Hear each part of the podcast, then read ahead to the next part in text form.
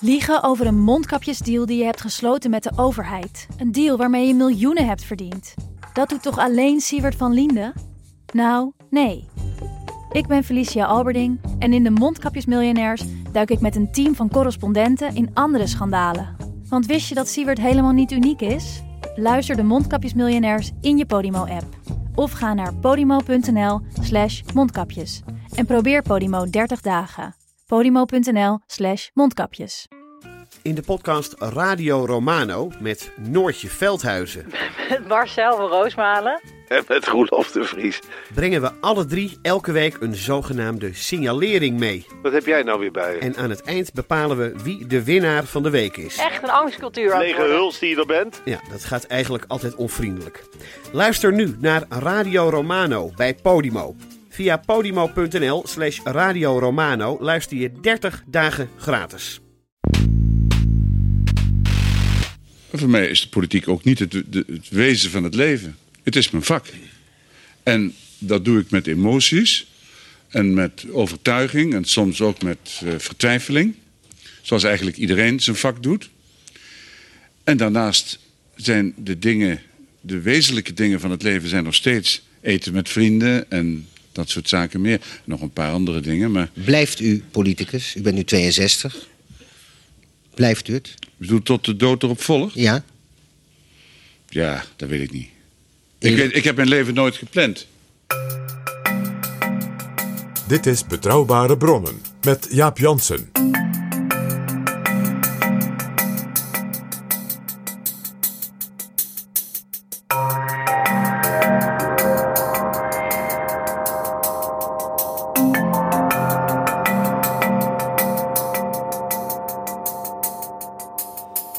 Welkom in Betrouwbare Bronnen, aflevering 161. Ik ga praten met Hubert Smeets, van wie een kloek boek is verschenen, bijna 600 pagina's, een biografie over Hans van Mierlo, een van de oprichters en historisch gezien de oerleider van D66. Welkom in Betrouwbare Bronnen, Hubert Smeets. Eh, Hubert, wij kennen van Mierlo allebei. Ik kwam wel eens bij hem om hem te interviewen op de Herengracht of in de Tweede Kamer. Ik ben ook wel eens eh, een paar keer met hem op reis geweest. En eh, jij hebt aan Van Mierlo te danken dat je de journalistiek inging. Ja. Eh, nou, dat ik de journalistiek inging bij NRC Handelsblad, waar ik stage ging lopen. Ja, dat is een, eh, een herinnering die ik niet zal snel zal vergeten. Mijn vader ligt in het uh, Prinsengracht ziekenhuis te revalideren van hartaanval. op een tweepersoonskamer. En daar komt op een gegeven moment Hans van Mierlo ook liggen. Die in mijn herinnering moest worden geopereerd aan een liesbreuk. Eh, en die twee mannen die, eh, die kregen met veel plezier met elkaar daar op die kamer. Eh, en het toeval wilde dat ik op dat moment nog van plan was om leraar geschiedenis te worden. En hospiteerde aan de school waar de oudste dochter van Van Mierlo in de eerste klas zat. Eh, Marieke. Dus je had iets om met hem over te praten. Nou nee, want eh, die dochter die, eh, van Van Mierlo die spijbelde vrij consequent. En dat vond ik nog niet echt gepast om aan Van Mierlo te vertellen. Nee, eigenlijk was het, eh, kwam ik bij mijn vader op, aan, aan het ziekbed om, om te ouwe hoeren. En nou, van, ouwe hoerde Van Mierlo in het gesprek mee. En op de laatste avond, toen mijn vader, voordat mijn vader ontslagen zou worden uit het ziekenhuis. En nu klinkt dat heel gek, maar toen lag je gewoon nog een week te revalideren van hartaanval in het ziekenhuis. 1979. Toen ehm, eh, hadden, ze voor zichzelf een Griekse maaltijd eh, aangericht. eh, door Tsakis Ioannidis. Die was een Griekse restauranthouder in Amsterdam hier. Met wijn en sigaren. Krankzinnig ziekenhuis was het, dat Prinsengracht ziekenhuis. Zaten die mannen zaten sigaren te paffen op hun Van bed. Mierlo heeft er later ook nog actie voor gevoerd Ja, om te behouden. Ja, ja, ja, ja. Dus het was het, het binnenstadsziekenhuis van, van Amsterdam. En het was een hartstikke gezellig en leuk ziekenhuis. En ook inderdaad voor de binnenstadsbewoners ontzettend handig. Maar goed, het is uiteindelijk opgeslokt geslokt door de, eh, de schaalvergroting in de, in de gezondheidszorg en ook in de ziekenhuizen. Ja, het is later opgegaan eh, in het eh, Onze Lieve Vrouwen Ja. gasthuis. En daar is Van Mierlo ook overleden. Ja. In Oost, in Amsterdam-Oost. Ja, die is hier, die is in de, maar dan echt in de, in de vestiging in Amsterdam-Oost aan het Oosterpark. Eh, maar die, eh, dat, die, die, op die laatste avond zei Van Mierlo, God, wat wil jij doen als je afgestudeerd bent? Ik studeerde geschiedenis op dat moment. Ik hospiteerde ook om mijn eh, vakdidactische aantekening te halen. En toen zei ik, nou, ik wil eigenlijk de journalistiek in. En ik had ook gesolliciteerd bij het blad 20. Dat was het, uh, het weekblad van de Vereniging voor Dienstplichtige Militairen, de Soldatenvakbond VVDM. En daar was ik afgewezen. Waarschijnlijk om politieke redenen. Ik had een, uh, een, een, geschiedenis in de PSP, de Pacifistisch Socialistische Partij, als scholier en student. En ja, dat was de partij die van alle partijen het meest anti-krijgsmacht was. Ja, en ik wilde ik de journalistiek in en ik wilde bij de VVDM uh, dat vak gaan proberen uh, te beoefenen, te leren. Maar de redactie van het, van het vakbondsblad 20 van de VVDM werd eigenlijk gewoon gedomineerd door CPN'ers en SP'ers. En de SP was toen andere koek dan nu. Hè? Dat was toen eigenlijk nog gewoon een neo-Stalinistische, Maoïstische partij.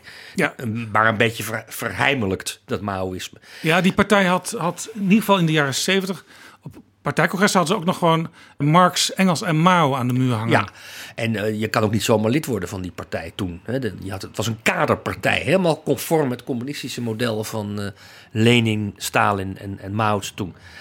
Dus daar was ik afgewezen, omdat ik uh, gewoon een slapjanus was natuurlijk in de ogen van die CPN'ers en SP'ers. In haar geval, hoe dan ook, burgerlijk. En dat was in de jaren zeventig een scheldwoord. Als je burgerlijk was, dan deugde je niet in linkse kring. Dus ik moest, uh, ik moest ergens anders mijn journalistieke employ gaan zoeken. En de Milo zei toen, nou, als je dat inderdaad wil, in echte serieuze journalistiek, bel me maar eens op. Misschien kan ik je wat advies geven. Nou, dat heb ik gedaan een paar maanden later.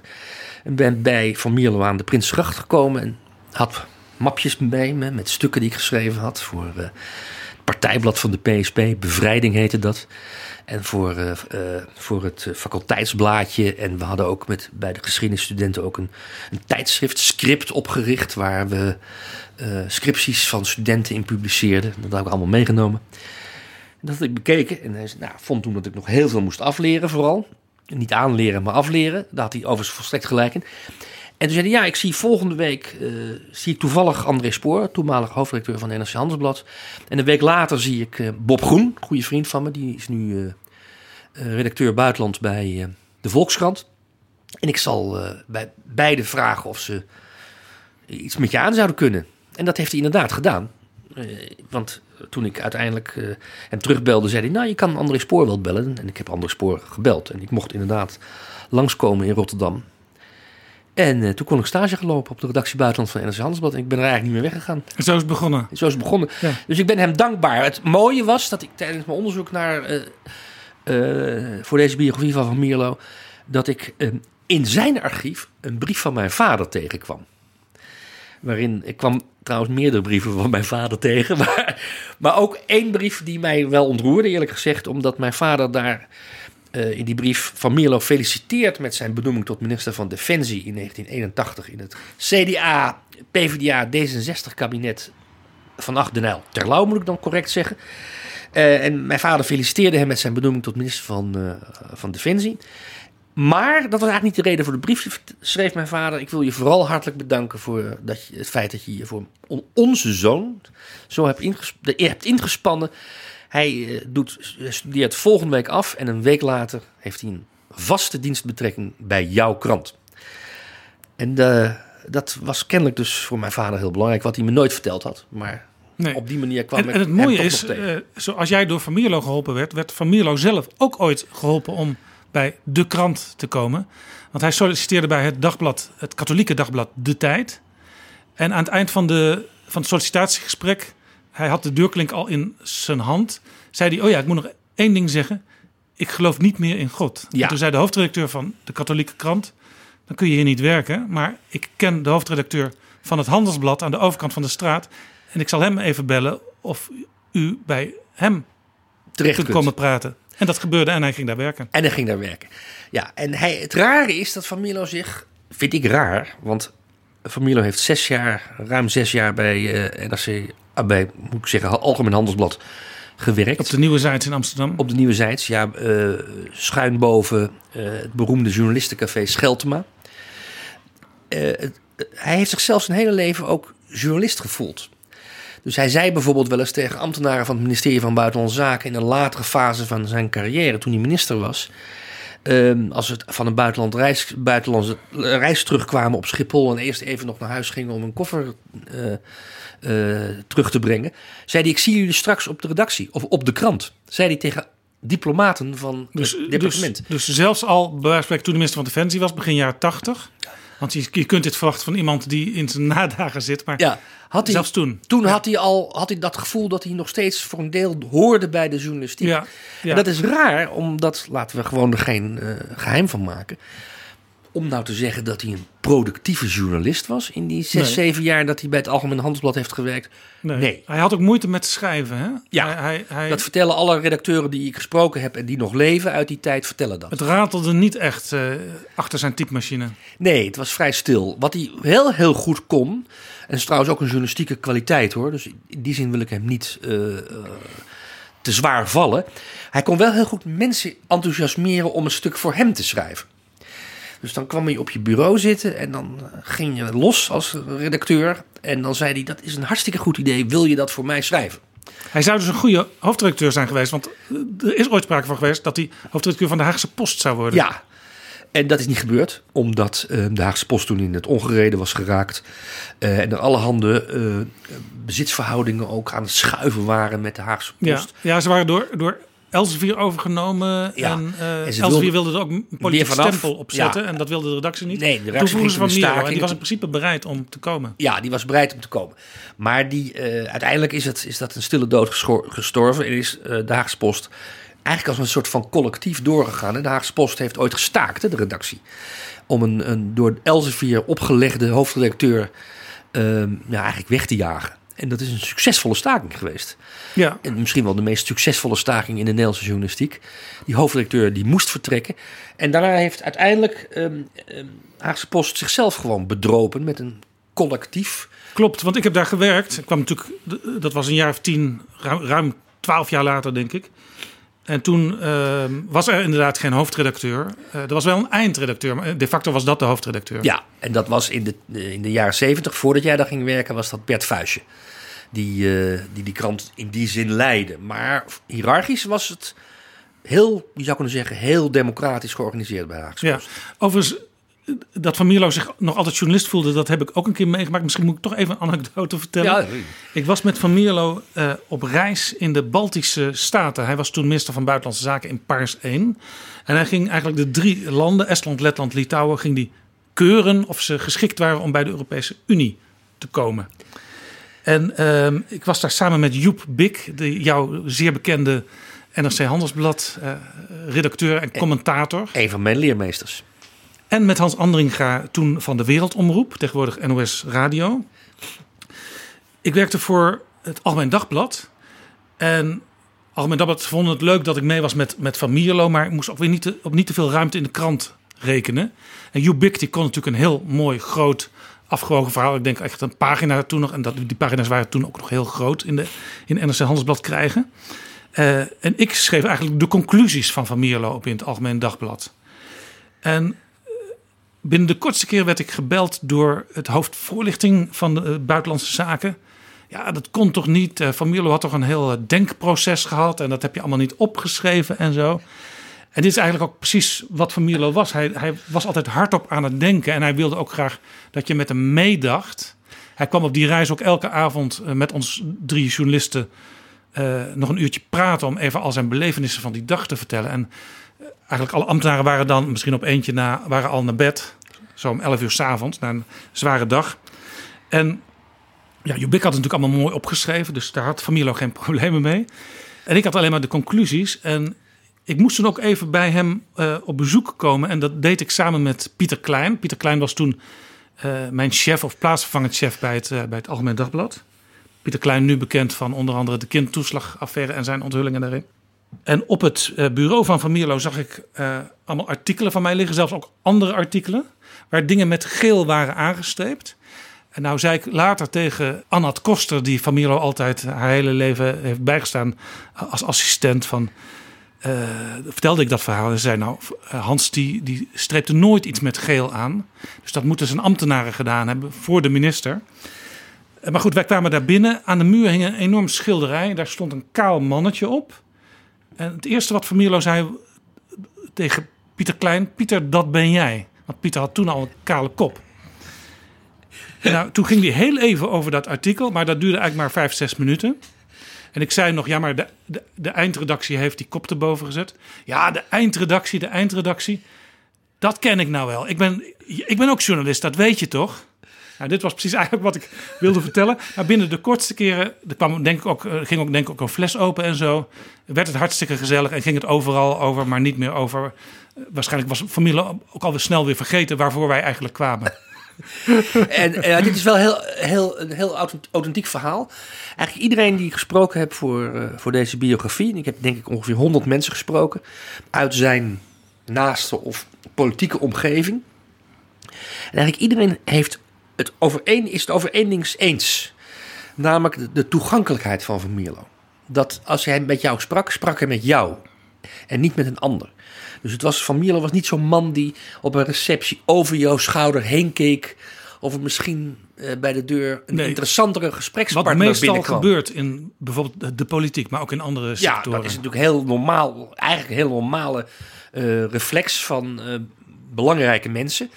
Om ook belangrijke mensen op te zoeken en minder belangrijke mensen uh, niet zoveel aandacht te geven.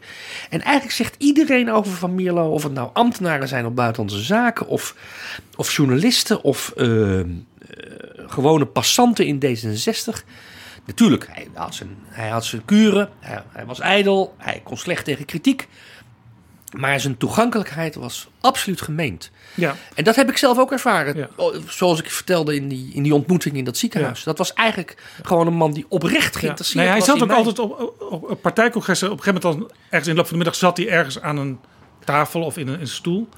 En dan zaten altijd journalisten zoals ik uh, omheen. Uh, en ook mensen die hij goed kenden, maar ook gewone D66'ers, zeg maar. En dan zat hij te oreren, maar dan, dan ging hij ook in op wat anderen zeiden. En dat kon, dat kon eigenlijk overal waar hij was, kon dat ineens spontaan beginnen, zo'n gesprek. Dat, dat was heel erg kenmerkend voor hem. Toch kon hij op kritieke momenten toch wel de juiste hoeveelheid concentratie opbrengen om politiek te bedrijven. Dus we moeten niet doen alsof hij alleen maar in de, in de vrije ruimte en het wegouwehoerde. Nee, hij, hij was, had ook wel, ja. een, hij had ook Ja. wel het vermogen om zich te focussen, om zich te concentreren. Ja. En het typisch journalistieke wat hij ook had, ook als politicus. Hij werkte tot de laatste minuut werkte hij aan zijn toespraak. Ik heb eens in Amersfoort, daar had je de Flint. En daar waren die congressen altijd van D66 in die tijd. En dat was een soort groot bezemhok. En daar zat hij dan te schrijven. En ja, als je dan zijn papier daarnaar zag... Daar stonden overal strepen en doorstrepingen en dingen bijgeschreven en zo. Dat ging En- tot het laatste moment door. En Jaap, dat was dan waarschijnlijk zijn, te- zijn tiende versie van een toespraak die al negen versies thuis had liggen. Eh, die toespraken, dat was geen, dat was geen, eh, geen dingetje wat hij erbij deed. Dat was een congrestoespraak, was de hoofdzaak.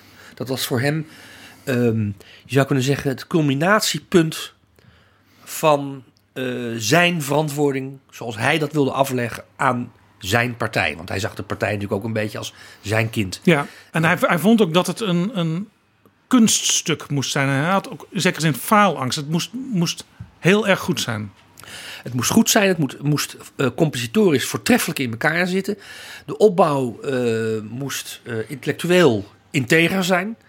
Dus het was niet een man die eh, toespraken schreef en dan eh, er een paar wisecracks of one-liners doorheen gooide om het applaus te trekken. Eh, en hij was inderdaad tot het laatste mo- moment, wat jij ook zegt, bezig met de, de, de fine-tuning. Met de details.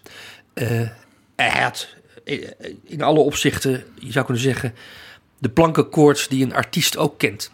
Vele mensen hebben me verteld dat hij vlak voordat hij op moest op een congres of een belangrijke toespraak moest houden op een, voor een ander gremium, toch nog even naar de wc moest. Nou, dat is heel herkenbaar voor mensen die eh, een beetje plankenkoorts hebben. Dit is Betrouwbare Bronnen. Je hebt dat boek geschreven. Van Mierlo overleed in 2010. Veel mensen die hem, zeker in zijn begintijd, hebben meegemaakt, eh, die zijn er niet meer. Kon je beschikken over voldoende bronnen? Nou, ik kon beschikken over de belangrijkste bronnen. Namelijk het, het privéarchief van Hans van Mierlo. Dat op dit moment grotendeels in het Nationaal Archief te Den Haag ligt. Hoe omvangrijk was dat? Een metertje of twintig. Ja. Was het iemand die alles bewaarde? Veel. Eh, heel veel bewaarde. Dus eh, eh, ook het bonnetje van het Amsterhotel uit 1994, waar Van Mierlo met een aantal uh, geestverwante partijgenoten de laatste hand heeft gelegd aan de ministers en staatssecretarissen die voorgedragen moesten worden voor het eerste Paarse kabinet. Bij wijze van spreken het bierveeltje waar Els Borst, Winnie Zorgdrager, Hans Weijers op stond, dat, dat zat er nog in. Dat zat erin, dat, ja.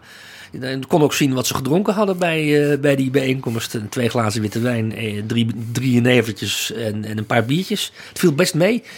Um, dat zat er allemaal in.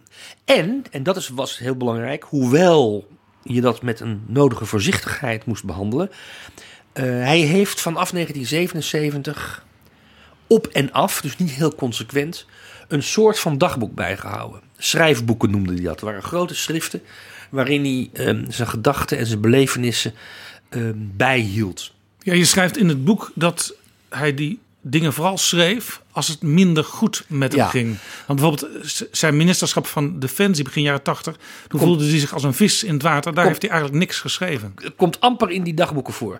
En in 1977 is hij begonnen met, uh, met die schrijfboeken. Oh, het zijn geen echte dagboeken. Het is, het, soms speelt ze zich van dag tot dag af, maar soms ook niet. Um, dat, die is in 1977 mee begonnen en dat was wel een dieptepunt in zijn leven. Um, toen zat hij net niet meer in de Tweede Kamer. Uh, het was uh, al heel snel, nou niet heel snel, want die kabinetsformatie duurde heel lang. Maar het werd hem ook in de loop van de maanden duidelijk dat dat tweede kabinet Den Uilder in 77 niet zou komen. En dat er dus voor hem geen eervolle benoeming als minister meer in zat. En hij moest dus na een jaar of elf in de politiek eigenlijk bij zichzelf te raden gaan van wat wil ik met de rest van mijn leven. Ja, en hij was niet de jongste meer, maar ook niet zo heel oud. Uh, het was absoluut geen man die een carrière kon maken in het bedrijfsleven. Daar was hij nooit belangstellend voor geweest. Uh, zijn juridische opleiding, hij had rechten gestudeerd in Nijmegen, weer oppakken. Zat er eigenlijk ook niet in. Een van zijn beste vrienden. Hij had er wel eens nagedacht, al in de jaren 60, toen hij nog bij het Algemeen Handelsblad werkte. Had hij eens een keer tegen een van zijn beste vrienden gezegd: van uh, God, Theo, ik, uh, ik zou toch wel weer. Ik zou toch eigenlijk wel advocaat willen worden. En toen had Theo tegen hem moeten zeggen, ook een jurist, nou Hans, ik denk dat je dan opnieuw moet studeren. Want dat studeren van jou hè, aan de rechtenfaculteit in Nijmegen, dat stelde niet zoveel voor. Nee, hij was ook vaak weg daar. Hij was hij weer op reis. Was hij op reis naar Frankrijk, heeft hij een, lange tijd gezworven. Dat, dat hoorde wel een beetje bij die jaren 50 tijd. Hè? De tijd van uh, Juliette Gréco en, en uh, Charles Trenet. La mer, qu'on voit danser le long du golfe clair a des reflets d'argent la mer. Des reflets changeants sous la pluie. La mer qu'au ciel d'été confond ses blancs moutons avec les anges si purs, la mer, bergère d'azur, Wat voor de oorlog uh, Duitsland ook bood, dat bood na de oorlog eigenlijk alleen Frankrijk. Hè? Amerika was nog niet zo. Ja. Ja, Frankrijk was het swingende centrum een beetje toen. Dat was, Parijs. Parijs was de intellectuele hoofdstad van de wereld, zou je kunnen zeggen. Uh, zeker van de democratische wereld. En zeker van de Europese wereld. Dus je, ging naar Parijs. Maar hij ging raar genoeg trouwens niet naar Parijs. Maar hij ging naar Zuid-Frankrijk, naar de Provence. Um, maar goed, dat, dat, dat, is een, dat is toen, daar, toen hij daarvan. Hij ging er naartoe omdat Theo, zijn vriend Theo, die, die kende van de middelbare school in Nijmegen, had gezegd: Nou, dat advocaat worden voor jou, nee, dat zit er niet nee. in. Dus dat, dat moest hij eigenlijk ook wel herkennen. Dat dat ja, dus wat was. moest hij doen in 77? Toen hij uh, uit de politiek was uh, en er geen uh, politiek perspectief meer voor hem was. Dat, dat was, je zou kunnen zeggen, een zwart gat waar hij in terecht kwam. En toen is hij begonnen met die schrijfboeken en die zijn heel somber gestemd. Dat voel je aan alles en dat merk je ook aan alles. Hij ligt in scheiding. natuurlijk is eigenlijk gewoon op. Zijn die schrijfboeken, zouden die ook nog als boek uitgeefbaar zijn? Of mist daar de context dan? Nou, met, met context zou het kunnen, denk ik. Maar er is wel een probleem, vind ik, als je dat zou doen. Je krijgt de sombere kant van Van Mierlo te zien. Terwijl die man ook een een, een vrolijke, een opgewekte, een levenslustige kant had. Dus die schrijfboeken die kan je wel gebruiken, maar je moet je er wel. Tenminste, dat, zo, za- zo zag ik het toen ik bezig was met. eh, Het met reflecteert de niet de volledige Van Mierlo. Nee, het, het, het zegt heel veel over zijn sombere tijden en, en, somber, en zijn, zijn wat duistere blik op het leven. En die had hij natuurlijk ook wel, want het is niet gelogen eh, wat hij daarin schrijft. Hij, hij- hij is zich ook bewust van het feit dat misschien ooit iemand die schrijfboeken zal lezen. Dus eh, dat schrijft hij ook ergens in, in, in, zijn- in zo'n schrift. Maar de vrolijke kant, de man die eh, liedjes eh, aan tafel zong, die eh, niet alleen die, een goede dronk had, want hij hield van een glas wijn, die komt er niet, niet echt Nee. goed naar voren. Dus je kan het niet zomaar uitgeven, vind Ja, ik. Die schrijfboeken werden ook goed bewaakt hè, door Annat Koster. Ja, Op één artikel naar, ik dacht in HP De Tijd een keer, over, misschien over paars dat dat ging. is dit ook de eerste keer, dat boek van jou, waarin citaten uit die schrijfboeken ja, voorkomen. Ja, ja dus de, de, de, de, de, de- het was niet HP de tijd, maar volgens mij Vrij Nederland. Vrij Nederland. Eh, over de totstandkoming van het, eh, van het eh, kabinet Ja. Kok 1. Ehm, ja, die hebben een deel van, van zo'n schrijfboek hebben ze gebruikt. En dat was uitgeschreven, uitgetikt door Arnat Koster. Ja, interessant. De Toen- andere schrijfboeken zijn gewoon Ja. handschrift. Toen, toen bleek al uit, uit dat deel over de formatie van Paars 1...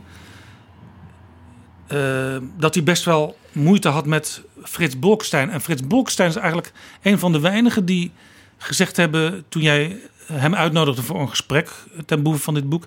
dat doe ik niet. Wat zei hij? Hij had onvoldoende herinneringen aan Hans van Mierlo om, om, om over hem te kunnen en willen praten. Dat, was zijn, raar.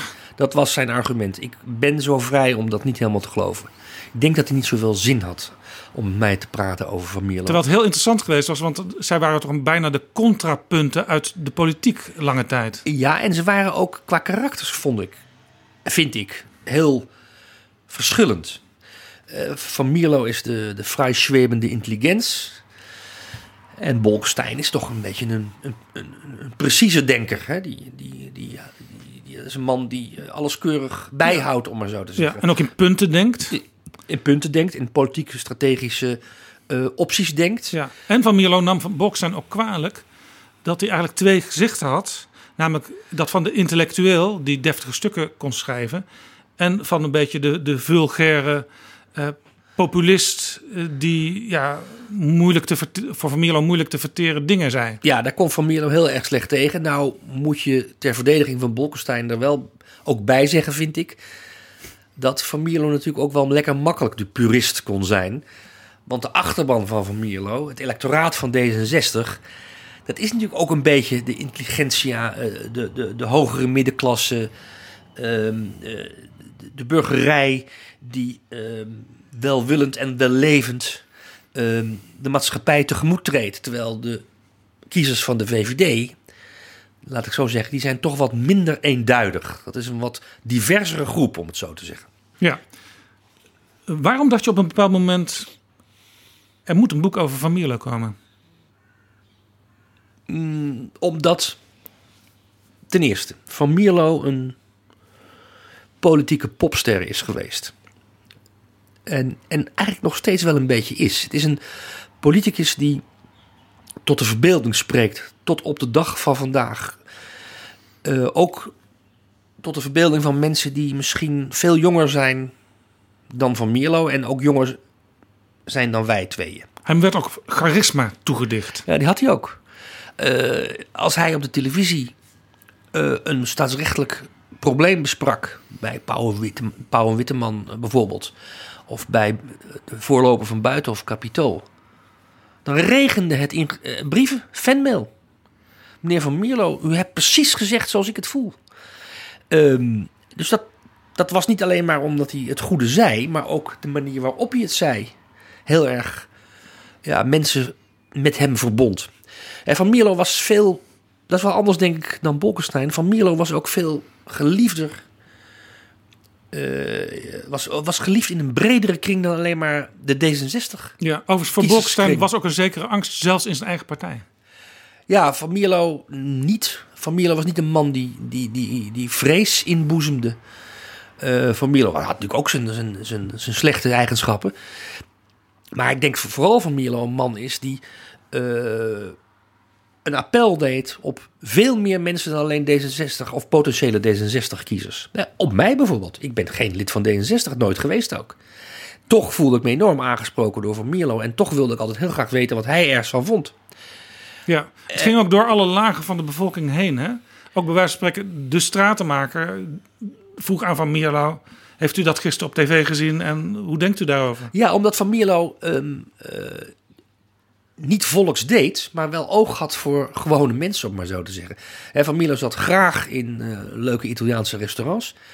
Maar een, uh, een café waar alleen jenever gedronken werd, daar, daar kwam hij ook heel graag. Ja. Um, en uh, dus ik, ik vond, om de vraag te beantwoorden, ik vond dat hij, een, dat hij om zijn statuur als politieke popster een, een, biografie verdiende. En een andere reden, ook, en dat is meer een politieke reden. Hij kwam in de politiek in 1967. Eigenlijk van de ene op de andere dag. Ja, dat is niet helemaal waar natuurlijk, maar hij had geen carrière gemaakt op, op lokaal niveau. Ja, laten we eventjes, want hij kwam, hij kwam in feite uit het niets. Uit het niets Daar heb je gelijk in. Laten we even luisteren naar een stukje uit het beroemdste campagnefilmpje wat in Nederland ooit verschenen is. Waarin je van Mierlo zichzelf ziet presenteren als lijsttrekker van D66 over de politieke situatie in ons land. Over de verwarring en de ondoorzichtigheid. Over de tanende invloed van de kiezers. Over de ontoereikendheid van de verouderde politieke spelregels. Over de onbewegelijkheid en de verstarring van het partijenstelsel. Over altijd maar weer hetzelfde gezuur en hetzelfde geharrewar in regering en Tweede Kamer. We wilden er zo graag wat aan doen, maar we wisten niet hoe. Ik moet proberen het goed te vertellen. Hans van Mierlo in het campagnefilmpje gemaakt door Leen Tim, de regisseur, de man van Mies Bouwman. Hij zegt: Ik moet het goed vertellen. En dat vat meteen al eigenlijk in die eerste minuten van zijn politieke loopbaan. Samen zijn hele verdere leven daarna. Hij was een man van het woord. Ja, en daarvoor heeft hij uitgelegd in dat filmpje wat er mis is met het Nederlandse parlementaire systeem en met de Nederlandse democratie.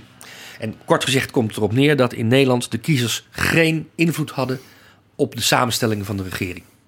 Er was geen directe invloed van de burger op de uitvoerende macht. Dat is een van de belangrijkste bezwaren uh, die D66 had en van Milo uh, in 1967 formuleerde in dat filmpje. Ja, je stemde op een, uh, op een lijst voor de Tweede Kamer. Sommige partijen hadden meerdere lijsttrekkers. Ja, en later zei Van Mierlo ook, want hij ontwikkelde zijn denken daarover steeds door uh, en dan komt er zo'n hele fractie binnen op de slippen van de lijsttrekker. Want de lijsttrekker is eigenlijk de enige die mensen echt kennen. Ja, en dan moet je maar afwachten wat voor kabinet er uiteindelijk komt. Ja, en hij eh, liet zich dus inspireren samen met de andere oprichters van D66. Want hij was niet, het was geen partij à la eh, PVV met slechts één leider. Er was een hele grote groep mensen die die partij in 1966 hebben opgericht. Maar die lieten zich inspireren door het Amerikaanse model. Waarbij, er een, waarbij de burger een stem heeft op de uitvoerende macht, voor de uitvoerende macht, president. Ja. Eh, dat is de, hoofd, de, de hoogste vorm van uitvoerende macht. En tegelijkertijd, soms tijdens dezelfde verkiezingen, ook een stem mag uitbrengen voor de wetgevende en controlerende macht. Ja, en zelfs het congres. En zelfs het congres bestaat uit twee delen waar je ook nog uh, allebei een stem op mag uitbrengen. Ja. En uh, ook de, de, de, zeg maar de Eerste Kamer, de Senaat, uh, is direct gekozen door de Amerikaanse burgerij. En dat vond hij, dat was het, de inspiratie voor D66. Zo'n heldere structuur. Ja, eigenlijk wat ook heel interessant is in jouw boek. Uh, daar schrijf je op een gegeven moment van Mierlo was in zekere zin de uitvoerder van de gedachten, de ideeën van uh, twee mensen. Jan Glastra van Loon, dat was een hoogleraar. Die had al een aantal artikelen geschreven over dit onderwerp. En Hans Schuiters, die voor de VVD in de gemeenteraad van Amsterdam zat. Maar al gauw ruzie kreeg uh, met de wat conservatievere leiding van die partij. Ja. Hans Ruiters, uh, dat was de man die zeg maar de Amerikaanse inspiratiebron inbracht.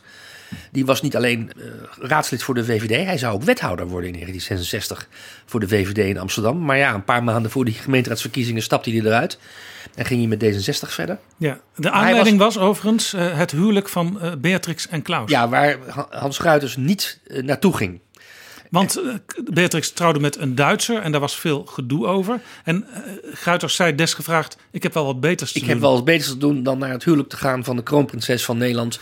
Die eigenlijk geen enkel ander mandaat en legitimiteit heeft om kroonprinses te zijn dan het feit dat ze de oudste dochter is van de koningin. En dat vond de landelijke leiding van de VVD geen goede tekst. Ja, die waren, nee, die waren, die waren dus duivels. Dat was toen Toxopeus. Die was uh, uh, nog net geen minister van Binnenlandse Zaken meer.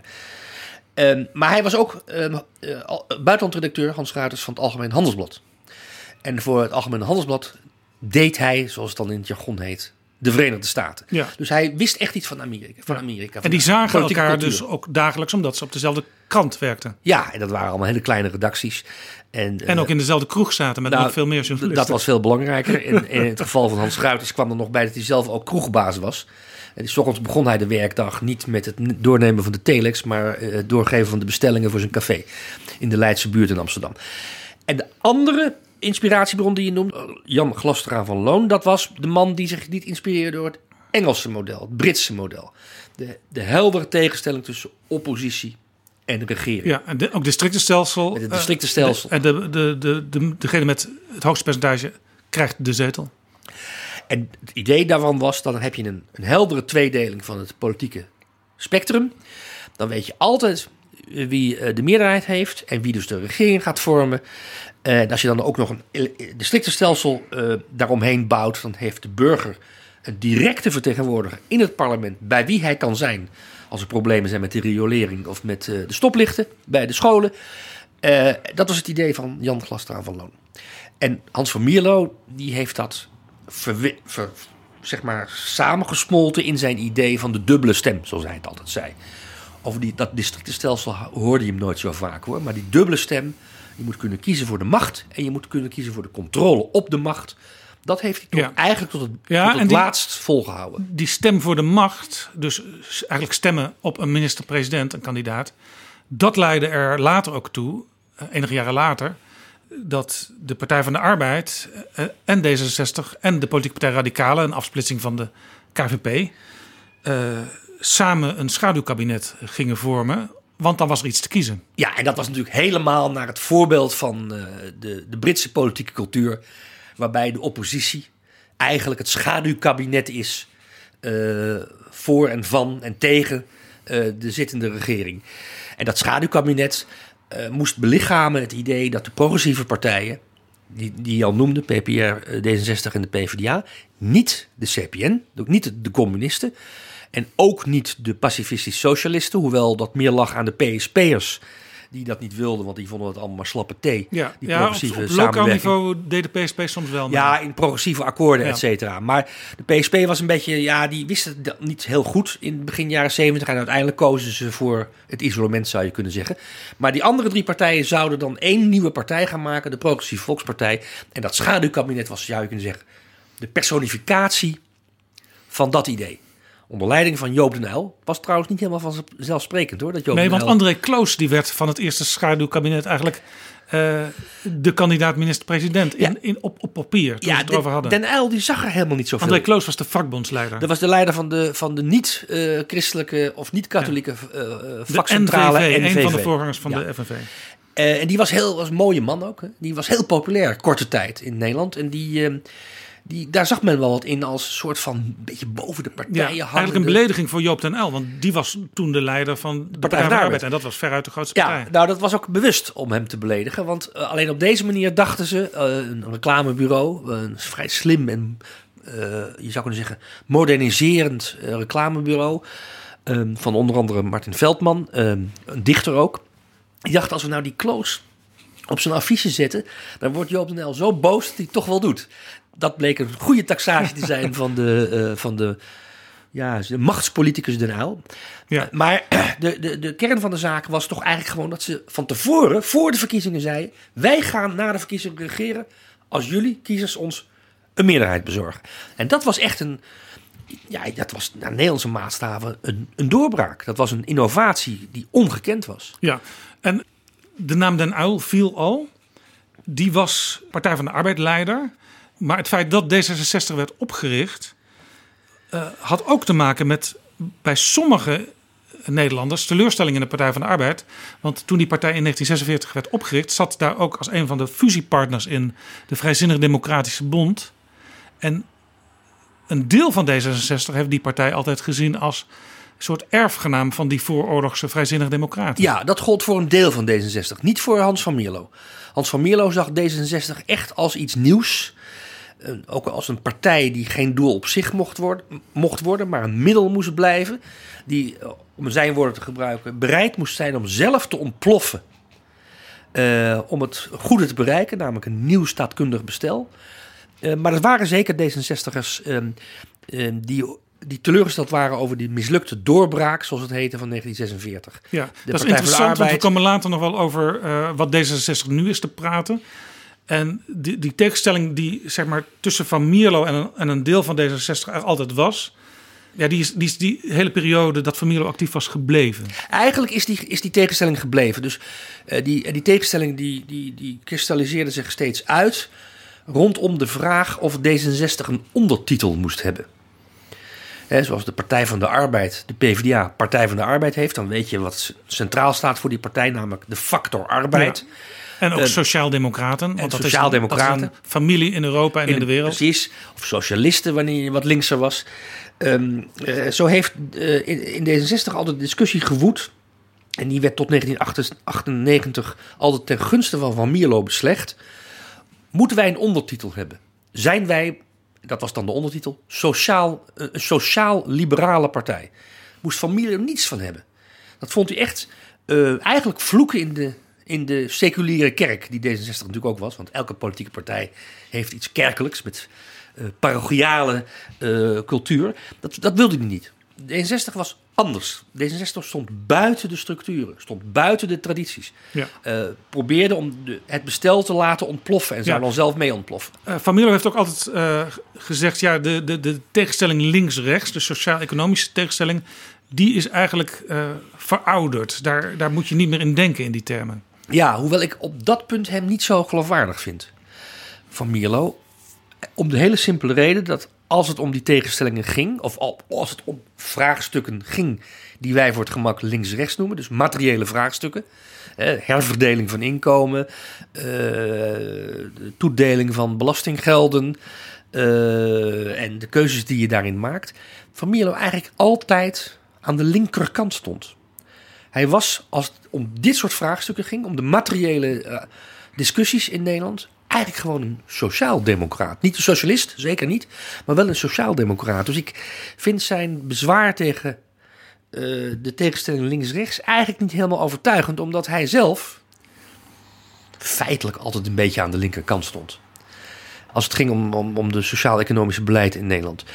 En dat heeft hem trouwens in, de, in D66 ook wel eens wat uh, problemen opgeleverd. Want D66 had niet alleen teleurgestelde mensen die, uh, sorry, die teleurgesteld waren over het mislukken van de doorbraak in 1946 binnen de PvdA. Maar ook heel veel teleurgestelde VVD'ers. Dat heb ik me eigenlijk nooit zo gerealiseerd voordat ik met dit boek begon. Hoe ongelooflijk veel teleurgestelde VVD'ers bij die eerste generatie D66'ers hoorden.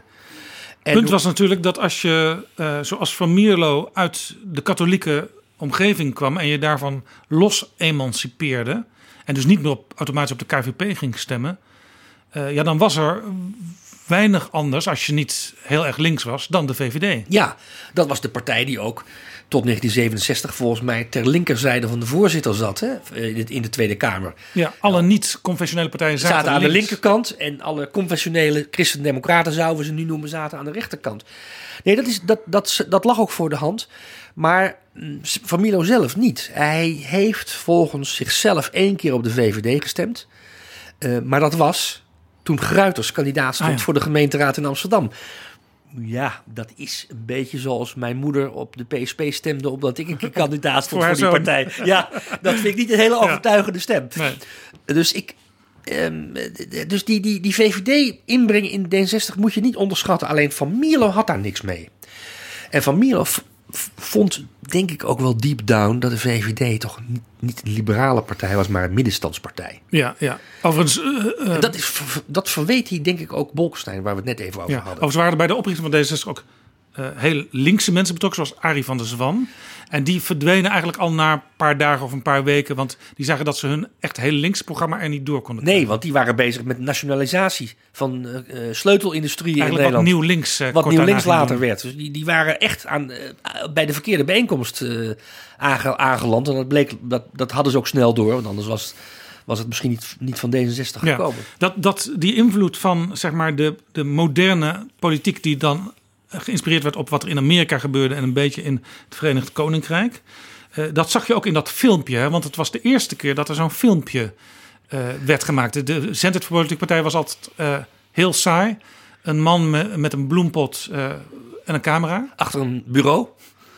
en, en een telefoonnummer aan het eind. Ja, en dit, en dit filmpje is eigenlijk... En een postbusadres uiteraard. Oh, ja. maar dit filmpje is eigenlijk, je zou ik bijna kunnen zeggen, een parodie op de gebruikelijke filmpjes die werden uitgezonden. We hebben het over 1967. Hè? Dus Nederland had in 1967 nog maar een jaartje of vier, vijf twee televisienetten. Hè?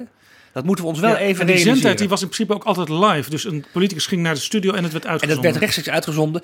En daar werden eigenlijk geen banden van gemaakt. Ja, D66 hebben we opgericht. Democraten 66. Vraag niet hoe en met welke zorgen. En hoe vlug het moest. Omdat er weer een kabinet struikelde. En de verkiezingen vervroegd werden. En hoe we alle vurig bleven geloven in ons plan. Tja, ons plan. Ons plan voor een nieuw kiesstelsel. Ons plan voor vernieuwing en verjonging. Voor doorbreking van het oude vastgeroeste partijpatroon. Dit filmpje, gemaakt door Leen Timp, eh, die een van de pioniers was van televisie in Nederland, is eigenlijk een parodie op dat klassieke uh, filmpje wat uh, in de gevorderde zendtijd ten behoeve ja, het van de komische is ook, het, het, filmpje houdt op waar anderen beginnen. Voordat Van Mierlo in die zendtijd officieel gaat praten. Het, het filmpje begint je ziet hem op weg er naartoe. Het filmpje begint bij zijn huis waar hij een jas van de muur uh, van de kapstok haalt omdat het buiten regent. En dan loopt hij naar een auto en dan rijden ze in die auto naar de studio. En dan meldt Van Mierlo zich bij de portier van de studio in Den Haag. En dan zegt hij: Ik ben Van Mierlo, ik kom voor de uh, zendtijd voor politieke partijen. Dat is het eind van het filmpje. Ja, en ondertussen heeft hij al wel wat verteld. Eigenlijk zoals iemand iets vertelt als je zelf met hem over de gracht ergens naartoe loopt. Ja, en ondertussen heeft hij ook een tekst uitgesproken die hij misschien anders met die bloempot naast zich had uitgesproken. Alleen omdat hij dat lopend deed, denkend deed, uh, ook grubelend, op, op, op, op, op, op zijn Duits te zeggen deed, kreeg het een enorme authentieke betekenis. Terwijl er best over nagedacht was over dat filmpje. Niet over die regenjas, dat is toeval. Maar dat filmpje is wel bedacht. Ja. Overigens één ding uh, schiet mij nu te binnen. Leen Timp, de man van Miss Bouwman, was dus de regisseur. En uh, daarmee had Van Mierlo meteen ook een ticket... om een keer bij Miss Bouwman te gast te zijn. En dat gebeurde al heel snel. En nou, dat was eigenlijk... Mies Bouwman Van Mierlo hoefde niks te zeggen, want Mies Bouwman die, die deed het woord. En dat was waren alleen maar superlatieven. Laten we even een stukje luisteren. Ik stel u dus voor, dames en heren, de, het sinds gisteren Tweede Kamerlid, ja. fractievoorzitter, Ook dat nog. Ja. Mr. H-A-F-M-O van Mierlo. Ja? Allemaal wij. Allemaal wij. U eh, komt, als mijn inlichtingen juist zijn, uit een katholieke bankiersfamilie in het zuiden van het land. Er is een uh, gezegde hier in Nederland dat uh, de vrouwen u erg aardig vinden. En nou kunt u dat naast u neerleggen. Maar in de New York Times heeft u de voorpagina gehaald, hè? Ja. Nou, dat is enorm. Ja. Niets aan te doen. Niets aan te doen. Nee. Uh, bovendien wordt u in het bijgaande artikel vergeleken met het Kennedy-type ook uh, uw familie, waar zich een aantal zusters in bevinden, uh, hebben meegewerkt volgens het artikel aan uw campagne. Kortom, mijn vraag is, meneer Van Mierlo, uh, vindt u het prettig, die vergelijkingen? En gaat dat niet een beetje... Meteen zat Van Mierlo dus in die tijd dat, er, dat iedereen eigenlijk naar hetzelfde programma keek, zeker naar het programma van Mies Bouwman, in de hoofden van de mensen. Ja, maar het was ook een spectaculaire overwinning. Hij wist met D66 vanuit het niets, nul zetels, zeven zetels te halen. Voorpagina New York Times, internationale editie. Ja, met Van Mierlo met een, met een, met een flesje bier in zijn hand. Um, dat was ongekend. De New York Times, voorpagina. Daar, dus, ja, het, dus was... het, het, het, ging zelfs verder dan Nederland. Ja, het was toch een beetje Ajax die, uh, die Liverpool verslaat. Dat gevoel. Eh, het, maakte zich een bepaald soort van, je zou kunnen zeggen, patriotische, nationalistische trots van, van veel Nederlanders meester. Niet van alle Nederlanders natuurlijk. En het andere succes uit 1967, namelijk het succes van de Boerenpartij. Een, je zou kunnen zeggen, bijna reactionair conservatieve partij. Die al in de Kamer zat hoor. Dus dat is wel het verschil met D66. Maar toch, die haalde ook zeven zetels. Daar was veel minder aandacht voor. Kwam ook natuurlijk omdat de journalisten in Nederland eigenlijk vanaf dag één van Mierlo vrijwel willend hebben bejegend. Dus die vonden dat prachtig. De, de hoofdredacteur van het Algemeen Handelsblad, dat was toch echt een VVD-krant. Feitelijk, formeel niet meer, maar feitelijk wel. Chris Stekentee, die hem ook had aangenomen als journalist. Ja, eh, die, die, schreef, een, die schreef een apetrots briefje aan eh, Van Mierlo. Wat, ik, hè, wat prachtig dat een van, van, van, ons. van ons nu in het parlement zit. Ehm, en andere uh, journalisten schreven ook allemaal brieven die die journalisten nu niet, niet, niet meer schrijven aan politici hoor. Het was, we hebben het nu wel eens over. Zelfs als je het zou denken, schrijf je het niet op. Nee, of dat iedereen onder het kaastop zit en dat ze elkaar de bal toespelen, de media en de politiek. Nou, sorry. Het is op dit moment aanzienlijk professioneler en afstandelijker dan, dan het toen was. Maar goed, Van Mierlo had niks te klagen. Die, uh, die kwam overal waar die, uh, waar die wilde komen en werd inderdaad... Wat, wat, wat eigenlijk extra opmerkelijk was, omdat de kranten nog, je zei het al een beetje, voor een groot deel uit de verzuiling voortkwamen. Dus ze hadden allemaal wel een politieke kleur. En daar kwam ineens deze man die uh, juist de potentie had om buiten dat hele zuilensysteem te staan. Die kwam en die kreeg meteen een goede pers. Ja, maar de belangrijkste kranten uh, van Nederland waren kort daarvoor ontzuild, om maar even zo te zeggen.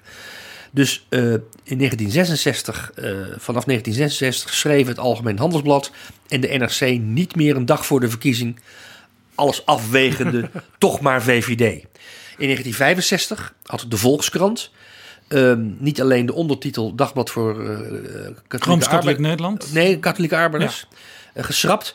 Maar had um, de, de, de Volkskrant ook besloten om niet meer op de voorpagina een nieuwsbericht te plaatsen van vandaag zijn er verkiezingen.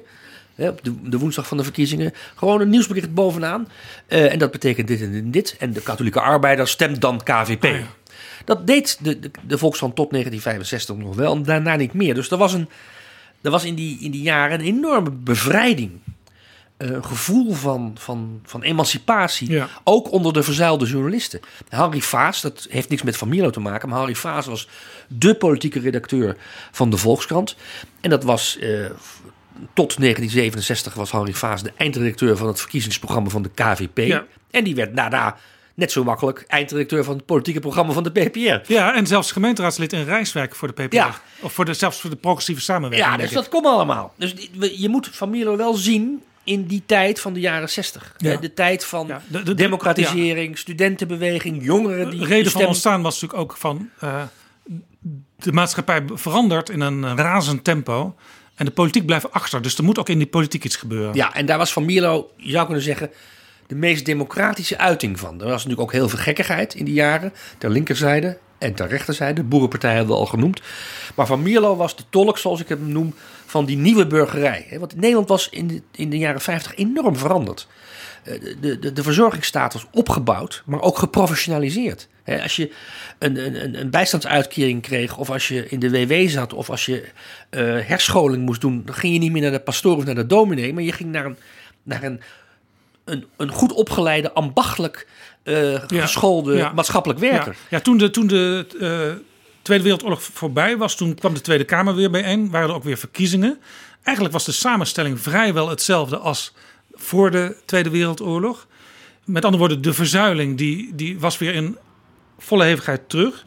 Maar het ging in de loop der jaren al, al zo snel met de welvaart steeds beter. En jij noemt het die sociale zekerheid.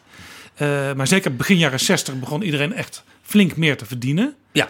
Eh, en ook de jongeren, ja, die kwamen in feite in een gespreid bedje terecht. Die mochten ook de baan kiezen die ze wilden, want eh, Of konden gaan er studeren. was genoeg werk. Of konden gaan studeren. Hè? Dus de, de toeloop naar de universiteiten of de HTS'ers, de, de hogescholen zou je Ja, nu zeggen. dus veel meer mensen waren ook snel hoog opgeleid. Ja, en de economie veranderde daardoor ook. Hè? Dus Nederland werd van een agrarische industriestaat werd een, een, een, een, diensteneconomie. Ehm, en de verzorgingsstaat eh, was niet meer eh, de bedeling en was niet meer de goedertierendheid van de kerk. Of, eh of eh, bourgeois-achtige goedertierendheid. Nee, dat werd een professioneel vak. Zorgen dat eh, de ziekenfondsen draaiden en de volkshuisvesting op hoog niveau stond.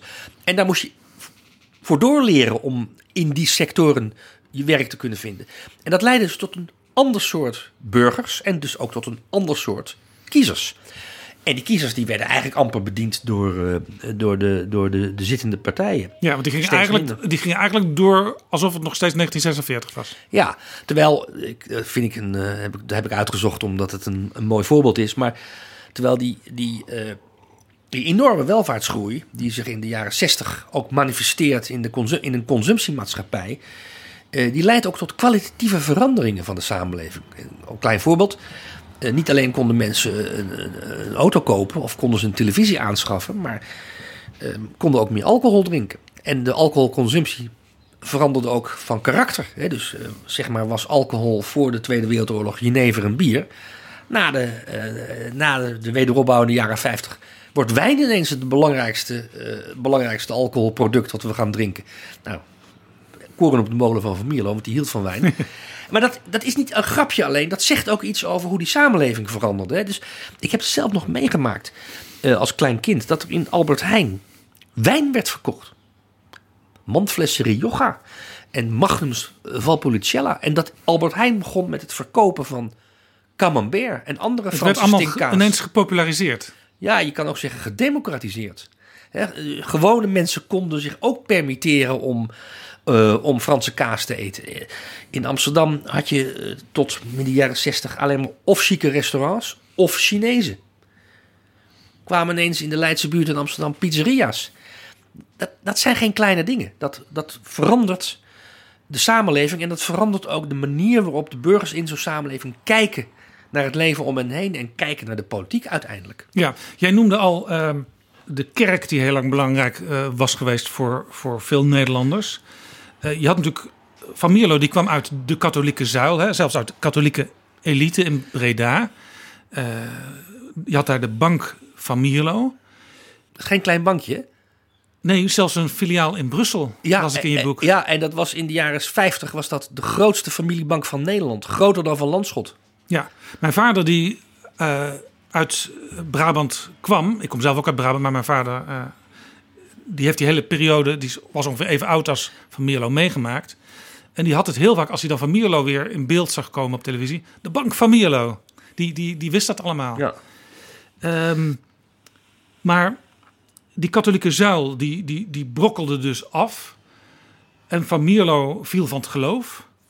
Eh, een van de drijfveren van dat beginnende D66 was ook... Ja, we willen af van die verzuiling. En bij Van Mierlo zelf speelde ook nog mee... Ja, we moeten eigenlijk ook af van dat hele eh, katholieke maatschappelijk gedoe. Ja, dat noemde hij het binnenwerk van de maatschappij. Later, toen nog niet in 1967, maar later noemde hij dat het binnenwerk. Dus je hebt, je hebt de, de buitenkant, dat zijn de politieke partijen. KVP, ARP, CAU, later CDA, PvdA, VVD. En, eh, en dan heb je het binnenwerk. Dat is onderwijs, volks, eh, gezondheidszorg, eh, maatschappelijk werk... en alles wat zeg maar op, de, tussen markt en Ja. staat in zit. En al die besturen zaten ook mensen die ook weer KVP'er waren. En dat waren KVP'ers of ARP'ers of ja, CAU'ers. de, de, de protestantse partijen. Ja, en die, en die KVP'ers die, die runden, zou je kunnen zeggen, dus een heel belangrijk deel van het maatschappelijk middenveld, zoals het later ging heten. En hadden daarmee onevenredig, in ogen van Van Mierlo, onevenredig veel macht in cruciale semi-statelijke sectoren, zoals het onderwijs en de gezondheidszorg. En daar wilde hij van af. Hij wilde, zou je kunnen zeggen, die sectoren ehm, ja, gewoon onderwerpen aan transparante politieke macht, waarbij het duidelijk was wie waarover ging en wat er besloten werd en wat dat kostte. Eh, en de KVP was in zijn ogen dus, je zou kunnen zeggen, de boosdoener, omdat dat de partij was die sinds 1917, 1919, de invoering van het algemeen kiesrecht, op de oorlogsjaren na altijd had geregeerd in Nederland. Ja. Altijd. Ja. Toch, toch heeft Van Mierlo en, en D66 gek genoeg ehm, nooit heel zwaar een punt gemaakt van bijvoorbeeld uh, de vrijheid van onderwijs in de zin van uh, er waren heel veel katholiek en protestants bestuurde scholen. Dat zat volgens mij toch meer bij de VVD dat die daar af en toe een punt van maakte. Nee, de, de, de, de Van Mierlo was niet tegen het geloof. Dus hij was ook niet tegen uh, door het geloof geïnspireerd onderwijs. Uh, maar hij was tegen de macht van de instituties die ja, met dat de vanzelfsprekendheid van de macht noemde hij dat. Ja, de vanzelfsprekendheid van de macht van de KVP. Maar hij was ook niet tegen uh, het Rooms-Katholieke geloof. Maar hij was tegen de Rooms-Katholieke kerk.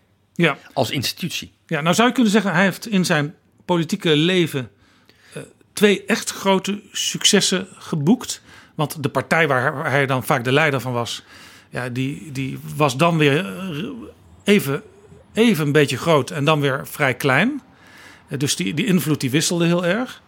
Uh, maar er zijn twee kabinetten die zonder Van Mierlo niet tot stand waren gekomen. Het kabinet Den Uyl in 1973 en het Paarse kabinet, het eerste Paarse kabinet in 1994. En dat heeft ook rechtstreeks te maken met de drang die Van Mierlo voelde om de KVP, later de Christen-Democraten, uit de macht te stoten. Ja, dat speelde in 1973 nadrukkelijk met de KVP. De KVP, uh, zei ik al, uh, kon kiezen. Hè? Dat, dat heette dan wel eens de lood om oud ijzer theorie. De, de KVP kon naar links kijken of naar rechts kijken, al naar het uitkwam. Maar zij bleven de premier leveren of in ieder geval de sleutelministeries bezetten. Ja, als bij wijze van spreken hun, voor hun achterban het idee was...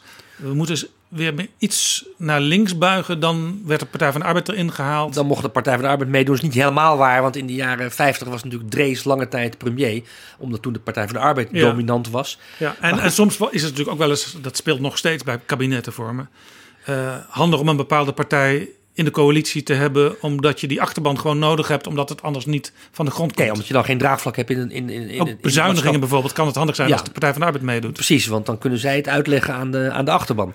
Maar dus in 1973 ging het om de vraag of niet alleen om de vraag of er een progressieve volkspartij zou komen die zich zou verenigen rondom dat keerpunt 72, dat programma van dat schaduwkabinet uh, onder leiding van Den Uyl. Maar ging het ook al om de vraag of de drie conventionele partijen, CAU, K, ARP en KVP, zouden gaan fuseren tot iets wat later het CDA ging heten. En dat vonden ze bij, ook vond Van Mierlo vond dat een vrij angstaanjagend perspectief.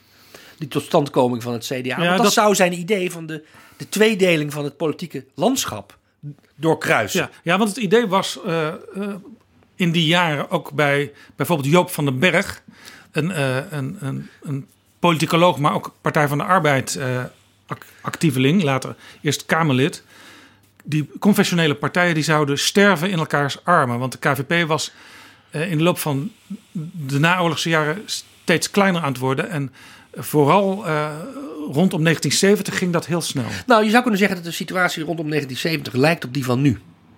Dat er geen grote dominante partijen meer waren. Maar dat partijen het moesten doen met, nou, als ze geluk hadden, 30, 40 zetels. En dat er heel veel partijen waren met 10, 20 zetels die op cruciale wipposities terechtkwamen. Dat lijkt een beetje op de situatie nu. Wat er begin jaren 70 aan de hand was. En die samen, eventuele samengaan van die drie confessionele partijen zou weer een, een partij in het midden brengen. Dat wilde Van Mierlo met zijn idee over die tweedeling absoluut niet uh, bevorderen. Laat ik het zo zeggen. Dus het kabinet Den Uyl was ontzettend belangrijk om, de, om dat CDA-inwording uh, stok tussen de benen te steken. Want Ja. in het kabinet Uyl zaten twee van de drie confessionele partijen. De CAU, de Christelijke Historische Unie, je zou kunnen zeggen de conservatieve protestanten, die zaten er niet in.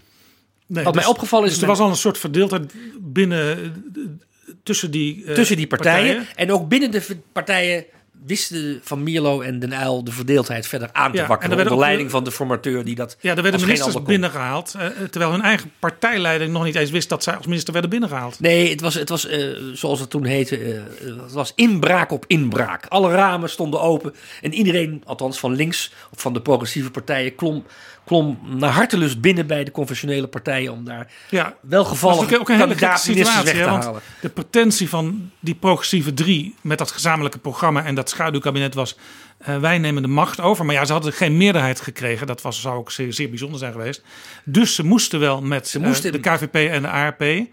Eh, maar blijkbaar waren de KVP en de ARP toch bereid om zich dit allemaal te laten welgevallen. Ja, omdat voor de, die partijen was dit een nieuwe situatie. Ze, ineens zaten zij niet meer in de positie waarin zij konden bepalen met wie er geregeerd werd. Maar werden ze een beetje afhankelijk van, ja, van de aalmoezen. Uh, van de, die, die, uh, die de, Partij van de Arbeid en de D66 en de andere progressieve partij, PPR, bereid was te geven. Dus de ruimte de werd, werd gecreëerd en bepaald door de PvdA en D66. Uh, maar wat mij opvalt, behalve dat, deze, dat Van Mierlo heel erg hard werkte aan het kabinet NL, omdat hij de KVP een loer wilde draaien, laten we gewoon zeggen zoals het is. Dat woord zou hij nooit gebruiken hoor, dat zijn mijn woorden, maar toch. Um, moest hij ook alle zeilen bijzetten om in zijn eigen partij de meerderheid van de fractie achter dat kabinet te krijgen. Want zijn positie binnen D66 was in 1972, 73 eigenlijk niet meer zo sterk. Ja, dit hangt hij, ook was, hij was over zijn hoogtepunt heen. Ja, dit hangt ook een beetje samen met die, dat idee van sommigen in D66 van ja, eigenlijk zijn wij een, een voortzetting van de Vrijzinnig Democratische Bond. Dus wij moeten niet bijwagen worden van de Partij van de Arbeid. We moeten niet weer meteen in die oksel van die Partij van de Arbeid en de PPR Nee, want dan zijn we ons gezicht kwijt. Eh, maar Van Milo dacht er dus anders over. En wat ik, uh, wat ik bijzonder vond, en wat ik eigenlijk helemaal, helemaal niet wist, althans ik heb me dat nooit gerealiseerd...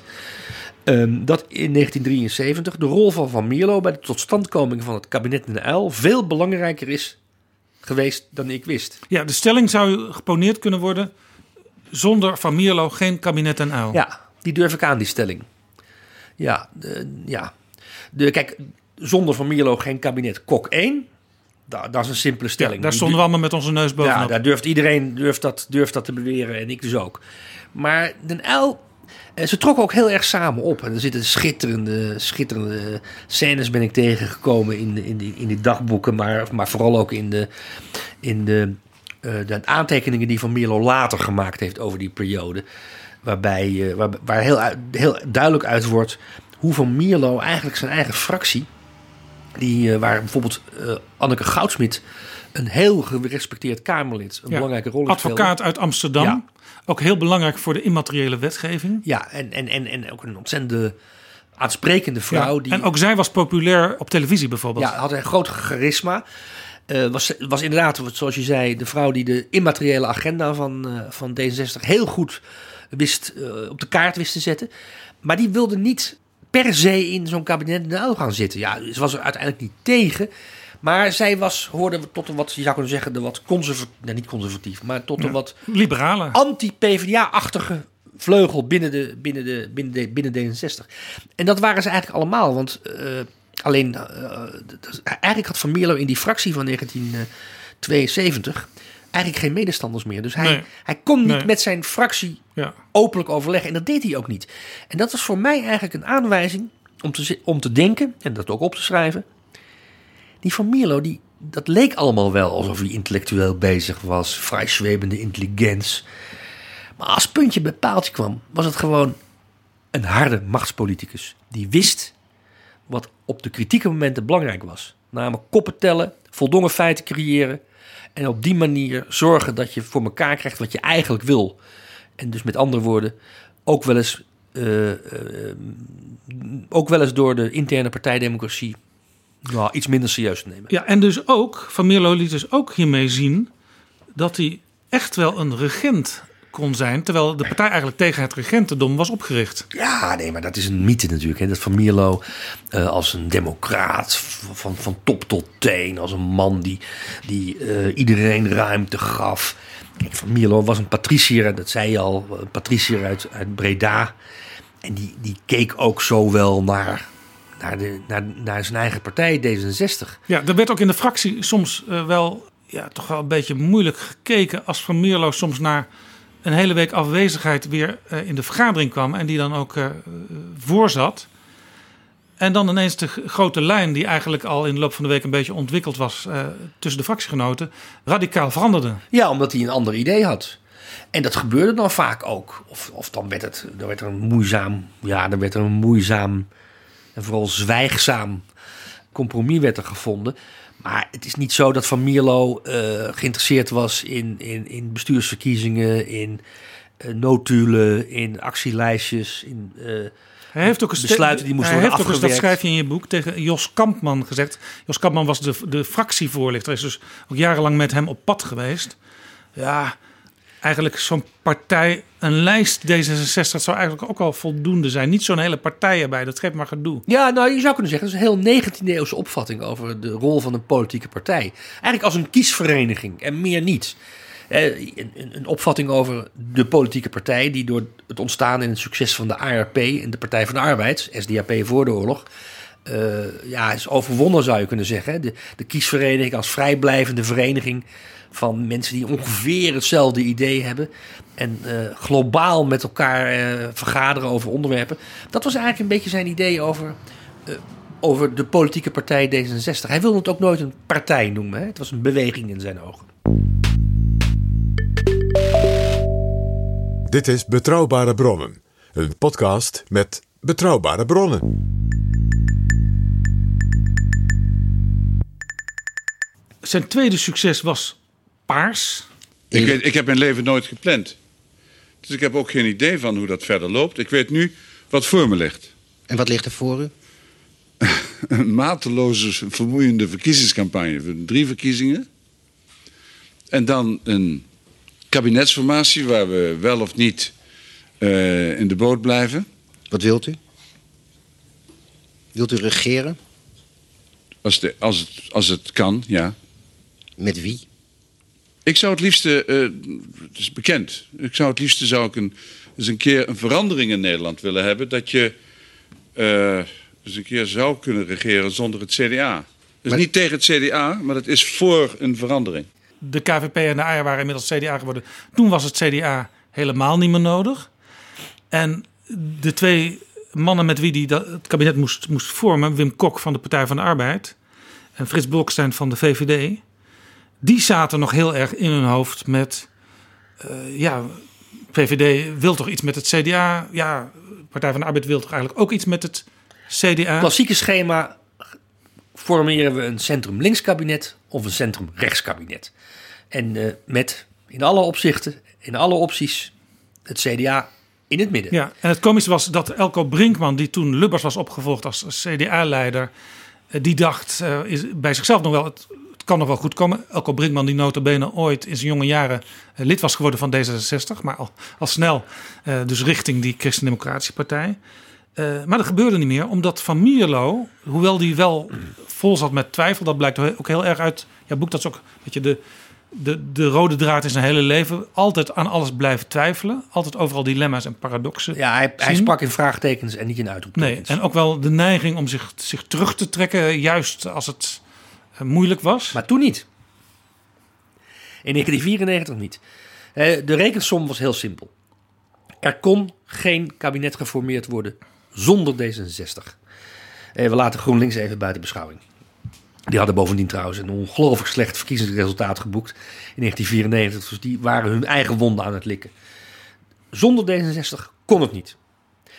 Dus D66 was bepalend.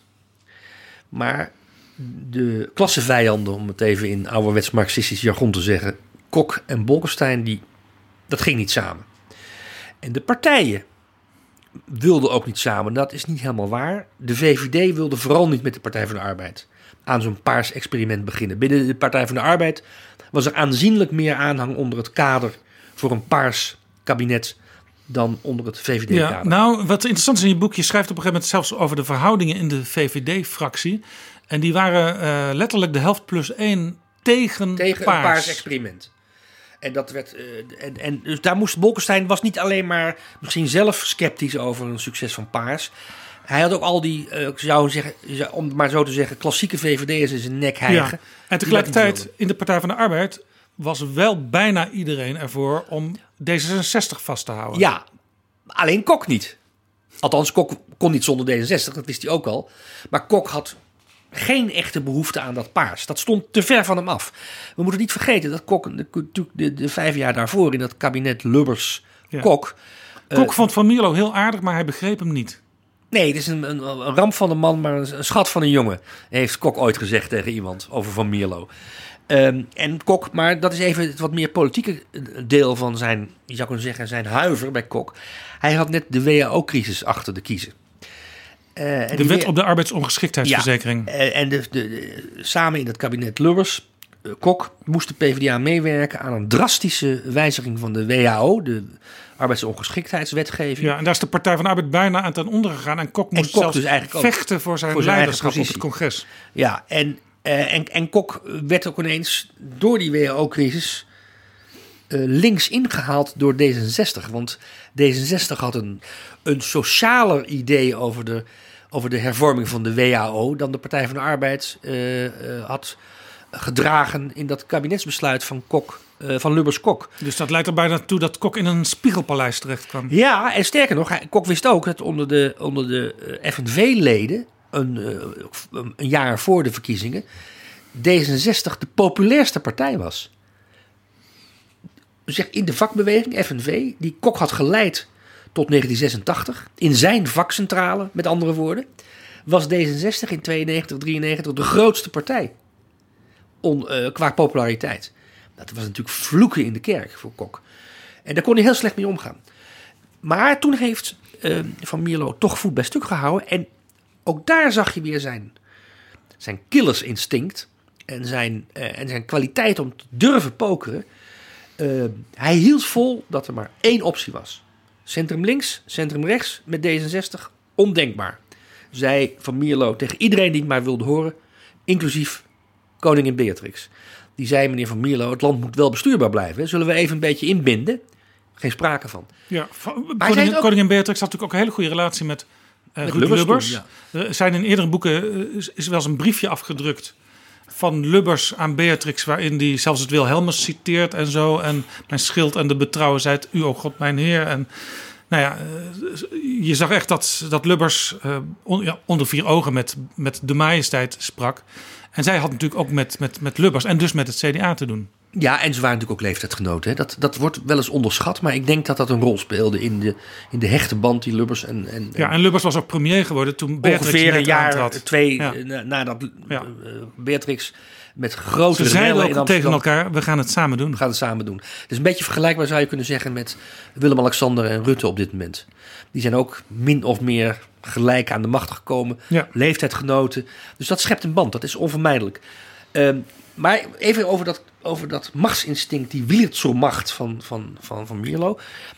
Als het fout gaat in die formatie, in de eerste ronde van de formatie, als, omdat Bolkestein de stekker uit de formatie voor paars trekt, dan is er een belangrijke groep binnen de D66-fractie. Dat zijn al inmiddels 24 fractieleden, hè, want groter is D66 nee, nooit geweest. De grootste D66-fractie ooit. ooit.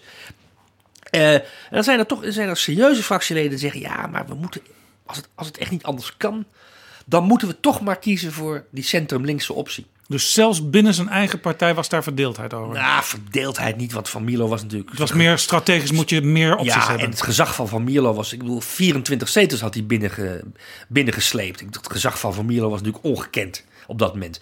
Dus verzet was er niet. Maar er waren mensen die kanttekeningen hadden bij die volledige fixatie ja, bijna Dus ook hier op eigenlijk de herhaling van de geschiedenis, net als in 1973 bij kabinet en Uil.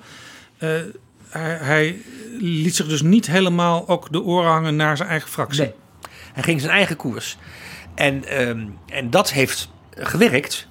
Uh, ook omdat hij een beetje geluk had. Maar dat, is, dat, dat voert te ver. Maar die Elko Brinkman die je al noemde... die had maand, een, ma een maand na de verkiezingen nog niet door... dat het CDA verloren had. Dus die, die begon een beetje onhandig te opereren. Dus hij kreeg wel hulp in dat formele proces. Maar de hoofdzaak was dat hij voet bij stuk hield... en zei geen sprake van paars of niks. U heeft nog steeds een boodschap, evenzeer en even sterk als in 1966? Ja. En hij is ook een wezen, hoe vreemd dat ook mag klinken bij een maatschappij die, waarin zoveel verandert. Hij is een wezen, bevat hij nog dezelfde elementen als uh, toen we begonnen. Noem ze op. Dat is dat als, als de, de, de verbanden die tot nu toe onze maatschappij bij elkaar hebben gehouden... in dat, in dat andere stelsel, dat zuidenstelsel... als die wegvallen, dan moet je in een democratie zoeken... naar zo direct mogelijke verbanden tussen degene die over die mensen gezag of macht uitoefent... en de mensen zelf. En als je dat niet doet, dan zal die burgerij zich langzamerhand afkeren van die politiek. Dat was een wezenlijk element toen. Het tweede punt is dat de mensen ten opzichte van elkaar in die zin hun verhouding hebben gewijzigd dat ze niet meer in groepen uh, tot elkaar bestaan en ook niet meer door politici uh, worden uh, aangeroepen als zijnde lid van die groep, maar dat de mensen zijn, zoals dat heet, geïndividualiseerd. Dat geeft de politiek grote problemen, want de politicus bestaat bij de gratie van het feit dat hij een groep aanspreekt. De reden waarom de politiek nu in de problemen zit, is onder andere dat de groep aan het wegvallen is. En dat de mensen zich niet meer binnen een groep laten aanspreken. Alle partijen hebben daar problemen mee. En bijvoorbeeld de Sociaaldemocraten bij uitstek, omdat die meer nog dan anderen bestonden bij de gratie van de groep. Dat is een probleem waar we nu op het ogenblik voor staan en waar wij in het begin, 25 jaar geleden, eigenlijk als eerste over begonnen te denken. We hadden, wij kwamen ook niet uit een groep voort. Wij richten ook ons niet tot een bepaalde groep. Niet tot vakbonden, niet tot werkgevers, niet tot katholieken of protestanten of nempert wat voor groepen, jongeren of ouderen. We hebben ons altijd in een algemene boodschap tot iedereen gericht. Nou, dat, is, ook tweede. En er is een, dat is ook jullie zwakte ja, geweest. Dat was, dat was in die jaren vaak onze zwakte. Dat zei men ook van ons. Jullie zijn niet geworteld in de Nederlandse maatschappij. Maar dat wat toen een achterstand was, begint nu iedereen dit probleem krijgt, begint een lichte voorsprong te worden. En de briljante vondst die hij een keer had op een nacht was: oké, als er dan geen paas kan, dan maar een minderheidskabinet. En dan liet hij in het midden of dat een minderheidskabinet was met de Partij van de Arbeid of met de VVD, maar je kon vermoeden dat dat een minderheidskabinet zou zijn met alleen de PvdA. Want uiteindelijk was, zoals ik al zei, Van Mierlo sociaaldemocraat. Een minderheidskabinet. Dat moet, dat moet dan maar. Met gedoogsteun in de Kamer. Dat sociaaldemocraat, dat zullen denk ik... Uh, nou, 99% van de D66'ers die het boek lezen... die zullen daarvan schrikken. Ja, dat denk ik etiket. ook. Um, maar ik, omdat ze het misschien ook iets te veel associëren... met het begrip socialisme. Dat zou ik niet willen doen. Um, en, en, en, misschien ook omdat die D66'ers iets te weinig weten over de belangrijke rol die sociale liberalen eind 19e eeuw uh, hebben, hebben, gespeeld in de, in de uh, in het afhandelen, het behandelen van de sociale kwestie. Ja, grote sociale ja, tegenstellingen. daar is een boek over verschenen, de kanon van het sociaal liberalisme. Daar hebben we ja. als betrouwbare bronnen ook een aflevering aan gewijd. Maar goed, dat zou voor Van Mierlo juist een reden kunnen zijn om dat etiket sociaal liberalisme ook te omarmen. Ja, het zou heel goed kunnen. Maar goed, hij wilde geen partij zijn en hij wilde geen etikettering uh, voor D66. En hij wilde dat D66 het systeem zou veranderen. Ja, maar hij, hij heeft dus, hij heeft dus uh, twee keer echt de macht gebruikt, de sleutel die hij in handen had, gebruikt en niet wel. weggegeven. Um, er was ook angst. Jij zei, uh, onder FNV-leden was D66 op een bepaald moment zelfs even de grootste partij bij een peiling. In de Partij van Arbeid waren ze ook bang in 1994 dat Van Mierlo in de verkiezingscampagne voluit voor het premierschap zou gaan. Wat in die tijd uh, ook heel bijzonder zou zijn geweest, want bij het premierschap werd eigenlijk alleen maar altijd traditioneel gedacht aan de Christen-Democraten of de Partij van de Arbeid. Ja, maar sorry, ik wil niet vervelend zijn. Dat was in 1993 een hele reële strategische optie voor D66. Bij alle opiniepeilingen in 1993, dus een jaar voor de verkiezingen, kwam D66 als tweede partij uit de bus. Het CDA was toen nog de grootste in die peilingen. Het kwam ook voor een deel omdat Nederland niet precies wist dat het een ongelofelijke bende was binnen het CDA. Uh, maar D66... En Lubbers was er nog steeds. Die en was Lubbers wel was, afscheid nemen, ja. maar hij was er nog. En, en, en D66 kwam steeds als tweede uit de bus. En de Partij van de Arbeid en de VVD moesten dan knokken om de derde en de vierde plaats. Dus het idee dat D66 niet meer het, het, kleinste jongetje in de klas was, maar de grootste jongen in de klas kon worden, was in 1992, 93 een heel reëel idee. Ja, toch, toch zette Van Meerlo die stap niet. Terwijl uh, in 2021 zet D66 met uh, Sigrid Kaag uh, ja, 13, 14 zetels in de peilingen, die stap wel. Ja, dat heeft alles te maken met, denk ik, met de persoonlijkheid van Van Mierlo. Wie ziet u als premier Kok? Mogelijkerwijs. ik bedoel, ik, ik, denk dat dan. Van Heeft u zelf er ooit van gedroomd om premier te worden? Eerlijk, eerlijk, eerlijk, eerlijk, kijk maar aan. Tekst. Hans. Gedroomd? Nou, ja, gefantaseerd. Nee, gefantaseerd. Nee. Nou, nee. ja. Wanneer? De laatste keer? Ja, dat, u, dat je echt dacht van ik... Hoeveel maal? Nee, zeg het. Ik voel me ineens in de biechtstoel zitten. Ja, dat is het ook een beetje, ja. Nou, ik, ik denk daar eh, geloof me nou mij, ik denk daar heel weinig over na. Nee, heel weinig, maar wanneer wel? Als je er niet bij bent. Ja, maar je hebt het dus wel eens ge gefantaseerd. Nou, ik moet er wel eens rekening mee houden. Het, het is niet uitgesloten En dat het zich voordoet. Ja, wat dacht je dan? Lekker, leuk, fijn? Hoi, Nee. de baas van Nederland? Nee, de baas, nee. Nee, nee. Nee, ik denk dat niet. Ik bedoel, Wanneer, wanneer dacht u het voor het laatst? Van, nou, ik zou echt wel toch premier willen worden. nee maar luister, Nou, nee, dat is dus niet waar. Oh. Ik, het is niet zo dat ik graag premier van Nederland word. Maar wel dat je er... Maar het is wel zo dat het mogelijk zo loopt. Ik heb in zijn aantekeningenboeken ben ik passages tegengekomen waar echt uit blijkt dat hij eigenlijk een beetje bang was voor het idee dat D66 de grootste zou worden. Dat hij bang was dat D66 dat ook niet waar kon maken. Waar moest hij die mensen vandaan halen om die ministeries te bevolken, die staatssecretariaten eh, eh, te, te bemannen en te bevrouwen? Maar dit staat weer een beetje op gespannen voet met het machtsdenken, wat, wat je hem wel toedicht. Ja, hij, eh, voor dat hoofdidee. Het hoofdidee van Paars. Maar het idee dat D66 i- in er eentje. Ja, ik weet nog steeds niet of D66 nou mannelijk of vrouwelijk is. Ehm, maar dat D66 in er eentje eh, dat veranderingsproces kon dragen, dat, dat, dat idee had hij niet. Daar, hij was in die zin bescheiden, je zou kunnen zeggen een beetje bang. En hij was huiverig. En er zijn passages in die, in, die, in die dagboeken waarin dat heel duidelijk naar voren komt. Dat hij zegt, ja, maar ik moet er niet aan denken dat hij een nachtmerrie heeft. Dat hij, eh, dat hij, eh, dat hij ineens alle verantwoordelijkheid eh, op zijn bord krijgt. Ja. En dat hij dan wakker schrikt en denkt van dat mag niet gebeuren. Hij was ook geen manager, hè? want eh, ik ben ook wel eens bij hem thuis geweest, s ochtends. De restjes van de dinertafel, die stonden eigenlijk allemaal, de, de, de half lege bakken sla, die stonden er allemaal nog. Dus zelfs zijn eigen huishouden eh, organiseerde die niet echt. Nee, nou god, een beetje Jan Steen. Wel gezellig hoor. Want Zeker. je hoort van heel veel mensen uit zijn meer familiaire of vriendenkring.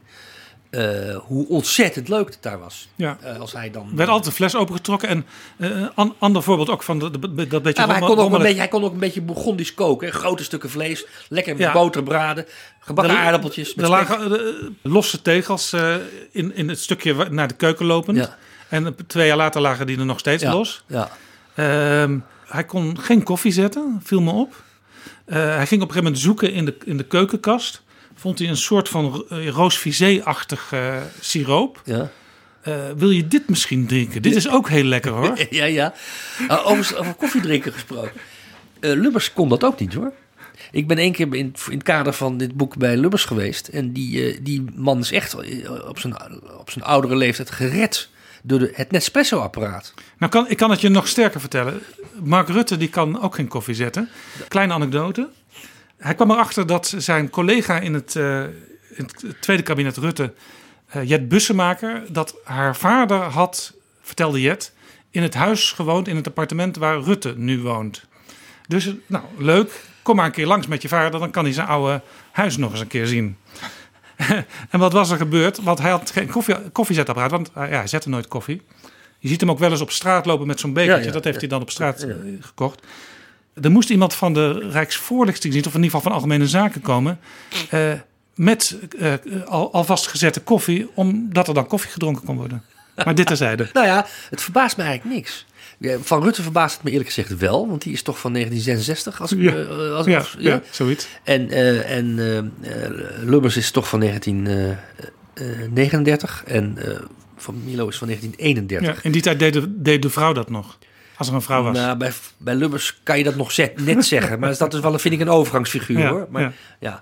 maar het, je, het valt mij wel vaker op hoor. Dat uh, politici een bepaald soort van onhandigheid hebben in het uh, gewoon dagelijkse verkeer. Ik, misschien dat ik nu een hele gekke vraag stel. Maar, en misschien is het ook niet waar. Maar ik ken toch vrij veel politici die bijvoorbeeld als ze minister of staatssecretaris waren...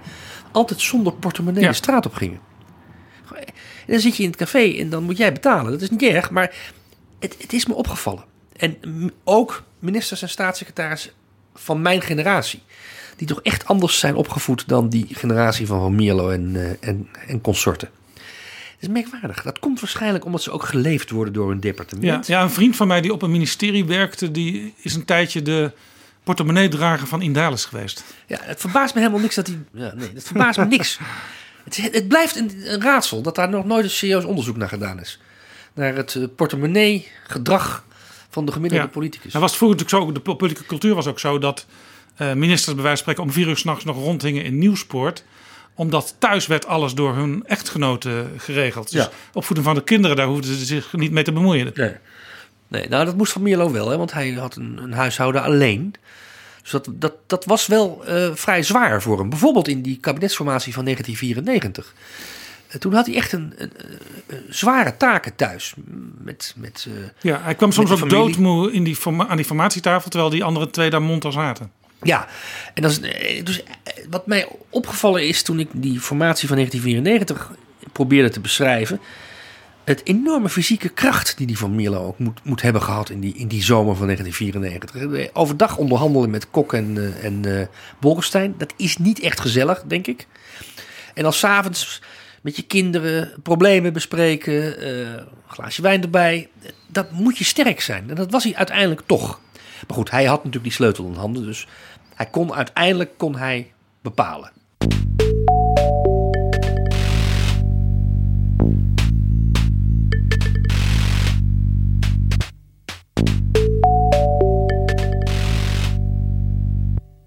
Is het eigenlijk een fout geweest dat Van Mierlo zelf in Paars minister van Buitenlandse Zaken werd? Want het had eh, twee nadelen.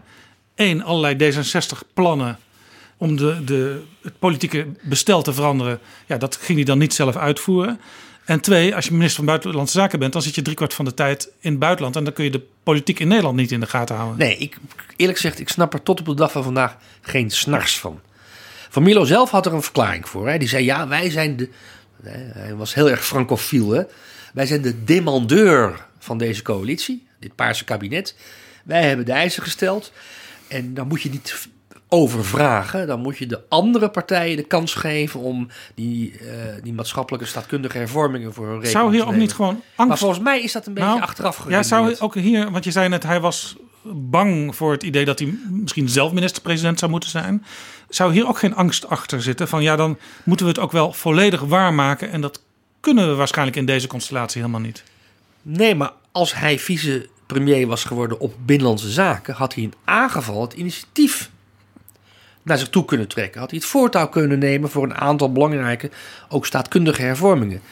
Eh, had hij ook trouwens, zeg ik met een knipoog, dat binnenwerk van het Nederlandse openbaar bestuur een beetje kunnen beïnvloeden. Want de minister van Binnenlandse Zaken heeft toch echt, echt wel invloed op burgemeestersbenoemingen en commissarisbenoemingen in de provincies. Ehm, maar dat deed hij allemaal niet. Dus ik denk inderdaad dat er een rol speelde dat hij bang was voor die, voor die verantwoordelijkheid op Binnenlandse Zaken. Ik denk dat hij ontzettend opzag tegen de bureaucratische kant van dat departement. En dat is natuurlijk toch gewoon. Daar werken natuurlijk toch veel hele serieuze ambtenaren in de Weberiaanse school. Hè? Die, eh, die eh, alles, al het papier eh, drie keer omdraaien en alles uitgezocht hebben, wetgevingstechnisch. Ja, terwijl Buitenlandse Zaken is veel meer een denkdepartement. Daar praat je de hele Daar dag praat je de hele dag en daar kan je ook veel meer experimenteren. En improviseren moet je ook, omdat de, het buitenland wacht echt niet op. Nee. op En de bovendien Van. Mierlo was, dat schrijf je ook heel mooi in je boek. Hij hield zich altijd al met buitenlandse zaken en defensie bezig. Eh, hij was de eerste politicus in Nederland, denk ik, die het over een two-pillar NATO had. Een NAVO die uit, behalve een Amerikaanse poot ook een Europese poot zou moeten hebben. Maar hij was aangestoken helemaal toen hij minister van eh, Defensie was in de jaar, begin jaren 80. Tijd van de kruisrakettencrisis. Vond hij prachtig. Hij vond het geweldig om met eh, Helmoet Schmid bijvoorbeeld te praten. Ja, en hij vond die, die internationale gemeenschap waar je dan in verkeert, vond hij, vond hij gewoon mooi. Dus dat was ook een beetje een beloning voor zichzelf, dat ministerie. Zeker, zeker. Alleen, het blijft een raadsel. Waarom heeft hij op het moment suprem niet gekozen voor een departement waarin hij de, waar hij de agenda van D66 zou kunnen waarmaken, meer dan op buitenlandse zaken? Dat blijft gek. En ik denk eigenlijk, dat is mijn theorietje. Ik denk eigenlijk, we moeten niet vergeten dat in 1994, toen hij eh, Paars wist te formeren en, minister werd, toen was hij 63. Dus hij was een jaar jonger dan ik nu ben. Twee jaar jonger dan ik nu ben. Ik, ik kan je verzekeren, dan is het beste er wel af. op, op deze Ja, leeftijd, ja, ja. ja, ja. Dus ik kan me voorstellen dat hij, dat hij dacht van... Ik, die, die keiharde strijd om die staatsrechtelijke hervormingen... Die, die, dat, Nee. dat, trek ik fysiek, psychisch niet meer op dat ministerie van Binnenlandse Zaken. Los even van het feit dat hij dat prachtig vond in Ja. Buitenlandse Zaken. Dat speelde Ja. zeker een rol. Op een gegeven moment werd trouwens duidelijk eh, in zijn laatste jaar als minister van Buitenlandse Zaken eh, dat zijn, zijn politieke leiderschap eigenlijk wel langzaam ja, voorbij was. En toen merkte hij zelfs op zijn eigen ministerie Buitenlandse Zaken dat er dingen achter zijn rug om gebeurden. Er staat een briefje in het boek van, van Mierlo aan zijn secretaris-generaal Dirk-Jan van den Berg. Laat ik even een stukje voorlezen. Op het departement begint zich een beeld te vormen van hoe de secretaris-generaal denkt over de minister. Ik vat het samen, die is afgeschreven, die komt niet terug, daar hoeven we minder rekening mee te houden. Het is een slechte beslisser en zeker waar het departementszaken betreft is zijn oordeel minder relevant. Het is kwetsend, schrijft Van Mierlo daarover, en naar mijn gevoel onterecht, maar het is ook onwerkbaar. Ik wens niet dat jij of jouw ambtenaren met mij omspringen als een afgeschreven persoon.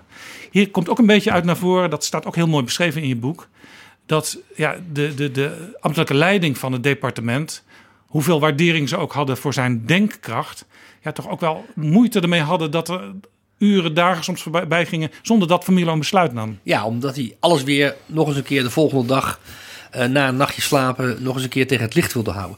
Maar in dit geval is hij toch ook zelf verantwoordelijk. Want eh, laten we eerlijk zijn, in 1995, eh Paars zit er dan nog geen jaar, geeft hij een interview aan eh Jaap Jansen en Willem Wansink van Elsevier. Oh. Eh, toen nog. Waarin hij zegt van nou, ik weet niet of ik in 1998 bij de volgende verkiezingen me weer kandideer voor het lijsttrekkerschap. Dus hij had eigenlijk al na een jaar, na een jaar Paarse coalitie, te kennen gegeven in het openbaar, via Elsevier, toch het grootste weekblad van Nederland in die, in die tijd, nog, nog steeds trouwens, maar goed, eh, dat hij misschien aan zijn laatste ter- termijn in de, in de politieke cyclus bezig was. Ja, heel interessant dat je dit de, eruit hebt gepakt, dit interview. Want onlangs was de gast in Betrouwbare Bronnen de schrijver van het boek eh, over Lubbers. Ruud Lubbers, die heeft ook zo'n interview aan Elsevier gegeven... toen hij net premier was van zijn, laatste, van zijn derde kabinet met de Partij van de Arbeid. En toen zei hij ook, dit is mijn laatste kabinet. Eh, hierna moet Elko Brinkman het overnemen. Dat was een interview dat ik toen ook maakte met Arendo Joustra. Eh, dit interview was inderdaad met Willem Wansink. Dus ik heb, dat wist dat al realiseerde ik me niet eens. Maar ik heb inderdaad twee keer zo'n interview gemaakt. Waarin een leidende politicus veel te vroeg en daardoor dus Zijn eigen ook grafgroef. gevaarlijk zijn Ja, eigen graf ja. want, want laten we eerlijk zijn, Lubbers heeft daarmee natuurlijk het CDA en uiteindelijk ook Brinkman geen dienst bewezen. Nee. Want omdat Brinkman in die, in die zeg maar, in die Sterker nog, driver's seat ja, werd sterker gezet. nog, je zou zelfs een redenering kunnen opzetten dat eh, wat Lubbers daar zei in dat interview mede tot Paars 1 heeft geleid. Ja, absoluut. Want als eh, de- het CDA er niet zo'n bende had van had gemaakt eh, in, in eigen kring, dan had het CDA misschien een betere, eh, betere verkiezingsuitslag gehaald. Eh, en dan misschien zelfs wel de grootste geweest. Want laten we eerlijk zijn, er waren maar twee partijen die in 1994 het goed deden bij de verkiezingen. De VVD en D66. Ook de PvdA deed het buitengewoon slecht. werd wel de grootste, maar alleen net iets minder slecht dan ja, het CDA. ja. Dus dat was eigenlijk voor een deel ook een beetje het geluk voor Paars. Ehm, maar hij had het dus zelf gezegd. ehm, eh, in, dat, hij, dat hij er misschien mee op zou Ja. houden. En hij heeft het later ook volgehouden. Dat, hij heeft nooit gezegd, dat hadden we niet moeten doen. Hij heeft het volgehouden eh, in een ander interview door te zeggen... Ja, weet je, wat is nou de betekenis van paars geweest? Gewoon being there. Ik citeer, Ja. citeer nu van Mierlo. Ja, dat zei hij ook in het gesprek wat, wat wij met hem hadden toen. Het feit dat we er zijn, Ja. is, al, is eigenlijk al eh, eh, voldoende. Ja, dan houdt uiteindelijk alles op natuurlijk als je daarbij betrokken bent. En dan bevorder je eigenlijk ook, en dan stimuleer je ook, in dit geval premier Kok, om zijn idee dat het een doodgewoon kabinet was en helemaal niet een bijzondere coalitie, om dat idee verder uit te. Maar Het was trouwens geen doodgewoon kabinet, want die hele paarse constructie eh, heeft volgens mij heel veel vergaande consequenties gehad voor het Nederlandse politieke landschap. En zeker niet alleen maar positief. Ja, daar wil ik zo nog iets over vragen. Ehm, maar in datzelfde interview wat jij eh, aanhaalt, en waar ik natuurlijk zeer verguld mee ben, daar wees hij ook al zijn opvolger aan. En dat was Hans Weijers, die hem al eh, verving als hij in het buitenland was, in het kabinetsberaad bijvoorbeeld. Op verzoek van Wim Kok, hè? Want als hij in het buitenland was, kwam er, eh, kwam er altijd een andere minister in het torentjesoverleg eh, om namens D66 eh, de, de, Dus Kok werd daar helemaal uh, de, horendol ho- van. de horloges gelijk te stellen. Sorry voor dit cliché. Ehm, en dus Kok zei, zeg, ik vind het allemaal best dat je in het buitenland bent, maar wijs nou een, opvol- een, een vervanger aan, dan weet ik waar ik aan toe ben. En dat, werd- dat werd Hans Weijers. Ja. Ja, en die wilde niet uiteindelijk. Nee, maar ik denk dat eh, Van Mierlo heel lang gedacht heeft dat hij toch Hans Weijers zou kunnen overhalen. Dat werd ook een beetje gestimuleerd, die gedachte, door een van zijn allernaaste medewerkers, niet Arnold Ko- Arnold Koster, die je al noemde. Eh, die dacht, nou, als we druk zetten op... eh, Carla Pauw. ja, eh, als, je, als we druk zetten op, op, eh, op Weijers, dan eh, wil hij misschien nog wel een keer. En dan zou hij de logische opvolger zijn geweest. Maar Weijers heeft een keer bij een etentje in eh, Florence, bij een Europese top, gezegd: Nee, Hans, ik, ik heb mijn, mijn vrouw beloofd dat ik het vier jaar zou doen. En dat, dat is het. En toen moest hij gaan zoeken naar een opvolger. En toen. Ja, want, ik- want Weijers was in. We hadden het net over mannen die geen koffie konden zetten. Weijers was in die zin al een modernere eh, man. Eh, die eh, zei op een gegeven moment ook wel eens tegen de Tweede Kamer: Ik heb geen tijd voor die commissievergadering. want mijn zoontje is die dag jarig. Ja, nou, dat was, dat was voor de oudere parlementariërs natuurlijk krankzinnig. De politiek gaat altijd voor. En, en eigenlijk was het natuurlijk het idee dat een man. dat er zat natuurlijk ook iets anders hè, bij Weijers. Weijers had het ook graag over politiek met een kleine p. En dat was wel beledigend. Beetje voor- meer buigend. Meer buigend voor de. ja, Gewone werk. Ten opzichte van de parlementariërs die zich juist eh, bezig moeten houden Ja. met politiek met een kleine Maar toen, toen Weijers het niet deed, toen zei Van Mierlo op een gegeven moment op een persconferentie in Krasnopolsk in Amsterdam, heilige grond, want daar komt de partij ook vandaan. Het is een meisje geworden, ze heet Els. En jij schrijft in het boek ergens, Els Borst was dat dus, exit grandpa, enter grandma. Ja. Eh, dat komt omdat Els Borst zichzelf zo, eh, zo definieerde. Els Borst heeft op, op een Pinkster, in een Pinksterweekend gezegd... oké, als de druk groot wordt en die andere eh, potentiële kandidaten... Tom de Graaf en Roger van Bokstel het niet kunnen... lijsttrekker worden, dan, en Hans Weijers het niet wil... dan, dan doe ik het. We hadden het net over een, een, een, eigenlijk een fout van Van Mierlo om niet binnenlandse zaken te nemen, maar buitenlandse zaken. Was de keuze voor Els Borst, hoeveel waardering je ook voor haar kunt hebben als minister en als persoon, eigenlijk ook een verkeerde keuze op dat moment? Dat vind ik heel lastig te beantwoorden, die vraag. Eh, je kan zeggen dat de manier waarop de lijsttrekker gekozen Want er werd... stonden al mensen klaar. Hè? Er waren twee, zoals ze genoemd werden, krullenbollen. Ja, Roger van Bokstel en, Tom de Graaf. Die waren ook heel populair binnen Allebei de rond de fractie. 40 toen. Ja, eh, allebei ambitieus. De ene wat meer op de sociaal-economische eh, agendapunten georiënteerd. Eh, Roger van Bokstel, eh, Tom de Graaf. En ook door de wol geverfd in die partij, meer nog dan Borst. Veel meer, want Borst was eigenlijk... Nou, ja, eigenlijk wist alleen maar een kleine kring dat ze lid was van D66. Sterker nog, eh, ik weet niet of jij dat weet, maar Jacques Wallage, die heeft een keer verteld dat hij in een kabinetsformatie, ik denk dat het ook die, begin van die formatie al was, of daarvoor nog, Els Borst heeft gebeld of zij wellicht minister van Volksgezondheid voor de Partij van de Arbeid wilde Ja, worden. eh, Wallager dacht dat, dat ze PvdA was. Maar dat was, dat was ze al sinds 1967 niet hoor. Ze is eigenlijk een van de eerste leden van D66. dus Wallager had, laat ik zo zeggen, zijn informatieposities niet helemaal op orde. Ehm, maar goed, Borst had wel de, eh, het, het, het imago, om maar zo te zeggen, dat ze niet een hardcore D66er was. Zeker niet. Ja, het gek is dat hij van Milo zelf zou gaan zoeken naar een opvolger. Dat moet je natuurlijk nooit doen. Dat zegt Weijers ook in een gesprek wat ik heb gevoerd met hem voor dit boek. Je moet nooit je eigen opvolger eh, zoeken. Dat, dat leidt tot problemen. Dat hebben we bij Den Uylen ook wel gezien. Die had ja. vele opvolgers en die zijn het uiteindelijk We bijna allemaal bij, we geworden. hebben het bij Lubbers gezien in, in het CDA. We gaan het zien bij, met Rutte in de VVD eh, op termijn. Wanneer weet dan heeft Pechtold, een van de opvolgers natuurlijk van Van Mierlo, Die heeft het- die heeft misschien het wat slimmer gedaan, gedaan. want die heeft, die heeft meerdere opvolgers klaargezet. En is vervolgens weggegaan en heeft zich teruggetrokken uit, eh, uit eh, die strijd die zich zou kunnen ontwikkelen. Zeker, Pechtold heeft dat heel zuiver gedaan. Eh, Ja, zoals maar bij, bij het CDA overigens ook, want dat, de luisteraars die herinneren het ongetwijfeld uit de mond van PG Kroeger. waar het partijbestuur eigenlijk ervoor gezorgd heeft dat er, eh, behalve Sibrand Buma, met name door een aantal benoemingen in het kabinet, meer mensen beschikbaar waren. Hugo de Jonge, Wopke Hoekstra, om uiteindelijk eventueel die partij te gaan leiden. Ja, maar dan heb je het toch ook, denk ik, om. Ik, ik weet te weinig van de CDA op dit moment om daar iets met goed fatsoen over te kunnen zeggen. Maar ik heb toch het gevoel dat bij het CDA het partijbestuur niet helemaal de zaak onder controle Nee, maar goed, heeft dat is een andere zaak. Ja. Maar in ieder geval, dit was dus niet verstandig van Van Mierlo om het zelf te gaan doen. Nee, dat is niet verstandig. Maar nu toch iets ter verdediging van Van Mierlo. Dat, dat, niet hoor. Dat, dat hij het zelf wilde doen en dat hij zijn eigen opvolger eh, ehm, eh, naar voren schoof. ehm, nou, dat vond ik, dat is, dat, dat, dat is hem euvel te duiden, zeker. Maar ter verdediging, het was niet zo makkelijk. Hè? Want de, de, de, over, ogenschijnlijk de twee eh, andere partijleiders die de lijsten van de andere Paarse coalitiepartijen zouden gaan trekken, waren Kok, de premier van de Partij van de Arbeid, en in, in die fase ook nog Bolkestein. Hè. Het was nog niet helemaal zeker dat Bolkestein weg zou gaan naar, het Europe Ja. eh, naar de Europese Commissie. Ja, dus bij Van. Mierlo was ook het idee... eh, het is wel handig als het iemand is die die twee ook al goed kennen. Al, ja, en als ik, en als ik tussen, tussen die twee een jonge jongen van 40 neerzet, eh, dan loop ik het risico dat een Roger van Boksel of Tom de Graaf als een soort van snotneus wordt weggezet door Bolkestein enerzijds of Kok anderzijds. En die angst was niet helemaal ondenkbeeldig. Eigenlijk vrij realistisch. Want dat had, dat had kunnen gebeuren. Dus hij zocht, hij zocht naar een, naar een partijlijsttrekker die uit dezelfde generatie kwam met eenzelfde statuur.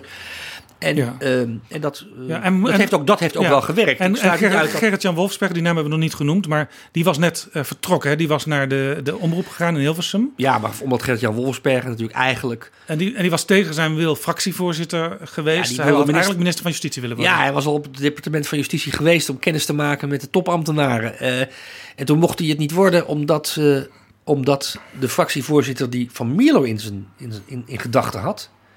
eh, tijdens de Paarse Eerste Coalitie, namelijk Aad Nuis... eh, die eh, wilde de fractie niet. Nee. En de fractie was weliswaar heel veel verschuldigd aan dank aan Van Mierlo... omdat ze met z'n 24 waren binnengekomen. Maar daar liep ja, D66'ers. Ik bedoel, sorry... ze zijn ook toch wel vrijdenkers. Dus die hadden daar toch wel hun eigen gedachten Ja, over. dan zou het wel erg klef worden, want Aad Nuis was ook iemand die Echte in en vriend. uitliep bij Van Mierlo. Ja, een echte vriend van Van Mierlo. Dus, dus meer dan alleen maar een politieke bondgenoot. Iemand die echt een persoonlijke band had met Van Mierlo. en dan dus de, was- de, de partij van, zou toch kunnen zeggen, het dualisme zou dan wel ook wel erg monistisch worden. Ja, nou. Van Mierlo had, eh, als hij minister was, helemaal geen bezwaar trouwens hoor, tegen monisme. Nee. Hij was dat zie je heel- vaak hè, bij Ja, mensen die dan ja. uiteindelijk zo'n positie krijgen. Ja, dan wil je toch gewoon controle houden. En dus ook o- op, je, op, op het parlement. Dat had, daar had Van Mierlo ook eh, absoluut last van. Dus toen werd, van, toen werd die arme Wolfsberger die werd, eh, geslachtofferd. Eh, en, da- en dat is eigenlijk nooit meer goed gekomen. Dat is toch wel een onderbelicht deel geweest van de tragedie die zich toen heeft voltrokken in D66. Dat, ik vind het bijna tragisch hoor, dat Wolfsberger drie, vier jaar lang de kastanjes uit het vuur moest halen. Op zijn lazerij kreeg als hij weer iets fout deed. Eh, Ja. En je maakt fouten. Ja, en hij was trouwens typisch een vertegenwoordiger van de groep binnen die partij die, de, die er echt een partij van wilde maken. Hè, met programma's, congressen en eigenlijk het tegendeel van wat Van Mierlo altijd Ja, wilde. Want die stond voor de D66 als beweging. Ja, de, eigenlijk is D66 pas een klassieke politieke partij geworden. Onder Pechtold. Na Van Mierlo. En de- de- onder Pechtold, die heeft dat echt afgemaakt. Ja. Eh, Daarvoor waren Ja. er al bewegingen in die... Pechtold heeft trouwens één element van Van Mierlo wel heel erg overgenomen. En dat is wat Van Mierlo in, tijdens het eh, derde kabinet Lubbers deed. En namelijk oppositie voeren voor een beter kabinetsbeleid. Maar dat is natuurlijk wat, eh, wat, wat heel erg spoort met het, de, met het, met het D66 aureool en, ook de manier van denken van En ook een D66. eigen rol voor het parlement. Ja, en niet ideologisch denken. Dus, of niet ideologisch is niet het goede woord. Niet denken in termen van ehm, eh, je bent aan de macht of je zit in de oppositie. En dus kunnen denken en o- het ook aandurven om te zeggen van nou, als een, een goed idee is een goed idee. Ongeacht van wie het komt. Ja. En dat is wel heel, hoort wel heel erg bij D66 hoor. Maar ik geef toe, Pechtold en Van Mierlo hebben dat tot grote hoogte die kunst eh, weten op te voeren. Ja, ja dus Van Mierlo, of dat, dus Pechtold heeft eh, dat, dat ene element van Van Mierlo overgenomen. En het andere element, de, de beweging namelijk, eh, juist niet. Ja. Eh, dus in die zin zou je kunnen zeggen dat eh Pechtold ook geleerd heeft van de fouten van Van Mierlo. Ja, en er waren ook heel veel mensen om, rondom Van Mierlo die dat al wat langer vonden dat dat Ja. moest gebeuren. En trouwens nog een fout, want we hadden het er al wel over. Het is leuk om te praten in successen en toch ook in, in fouten. Want anders eh, wordt het zo'n heel po- positief verhaal. Dan zijn we een soort Mies Bouwman eh, Ja. over Van Mierlo.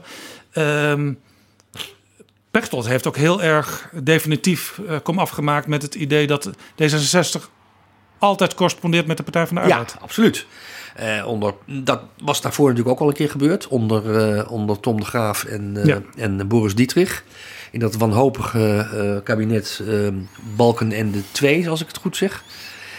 Maar Pechtold heeft daar echt een systeem van gemaakt. En dit kabinet wat er nu zit, is daar een, een voorbeeld van. Ja, en Pechtold is er ook in geslaagd dat de achterban van D66 dat accepteerde. Want dat was dus in de balken de tijd met, met, met die andere die je noemde nog niet zo. Nee, maar dat kabinet was natuurlijk ook eerlijk gezegd een puinbak. Hè? Laten we eerlijk zijn. Ja. met een minister van Integratie en uh, Immigratie, Rita Verdonk. die, die Rita Verdonk heette. En voor alles stond waar de D66-kiezer niet voor staat. Uh, dus in die zin is het nu makkelijker om, om die achterban te verzoenen met zo'n coalitie dan, uh, dan ja, begin. Ja. Nog even over Els Borst, want er waren dus op zich wel redenen voor waarom Van Milo voor haar koos toch wilde zij eigenlijk vrij snel naar die verkiezingen. Uh, D66 ging toen van 24 naar 14 zetels. Wilde zij eigenlijk de, de, politiek verlaten. Zij bleef toen minister, maar Tom de Graaf nam in feite het leiderschap over. De, de, fractie en ook de kabinetsformatie over. En Tom de Graaf heeft ook vrij snel, zou je kunnen zeggen, daarna uh, vadermoord gepleegd. Misschien iets te zwaar aangezet. Want hij had last van dat Van Mierlo nog steeds zich overal mee bemoeide, ook in de media. Ja, maar sorry. Van Mierlo heeft vanaf 1966 tot zijn. Nou, tot, tot Pechtel, laat ik het zo zeggen. 2006 even voor het gemak. Zich altijd op, op een paar jaar uitgezonderd na. Uh, altijd zich bemoeid met D66. En dus Van Mierlo had ook macht in D66 als hij geen formeel leider was van die partij. Als hij niet de lijsttrekker was of de fractievoorzitter. Van Mierlo hing altijd boven die partijen als een soort van goeroe of een orakel of een. Hij was eh, als, ja, als een erelid. Een beetje vergelijkbaar, niet helemaal, maar een beetje met de rol van Hans Wiegel bij de VVD. Ja, maar Hans Wiegel, die uh, verschil is natuurlijk dat Hans Wiegel. Sorry dat ik nu negatief uh, beantwoord deze vraag. Maar Hans Wiegel heeft natuurlijk, is nooit echt teruggekeerd naar, naar de partij. En Van Mierlo is in 1986 wel teruggekeerd ja. nou ja, in feite is die, is die, is die uh, nou, twee keer teruggekeerd. Eén uh, keer gekomen natuurlijk, ja. toen deze zes werd opgericht. Tweede keer toen de minister van uh, Defensie, werd. Defensie werd. En ja, maar toen was Jan Terlouw natuurlijk wel echt de leider, hè? Ja, ja.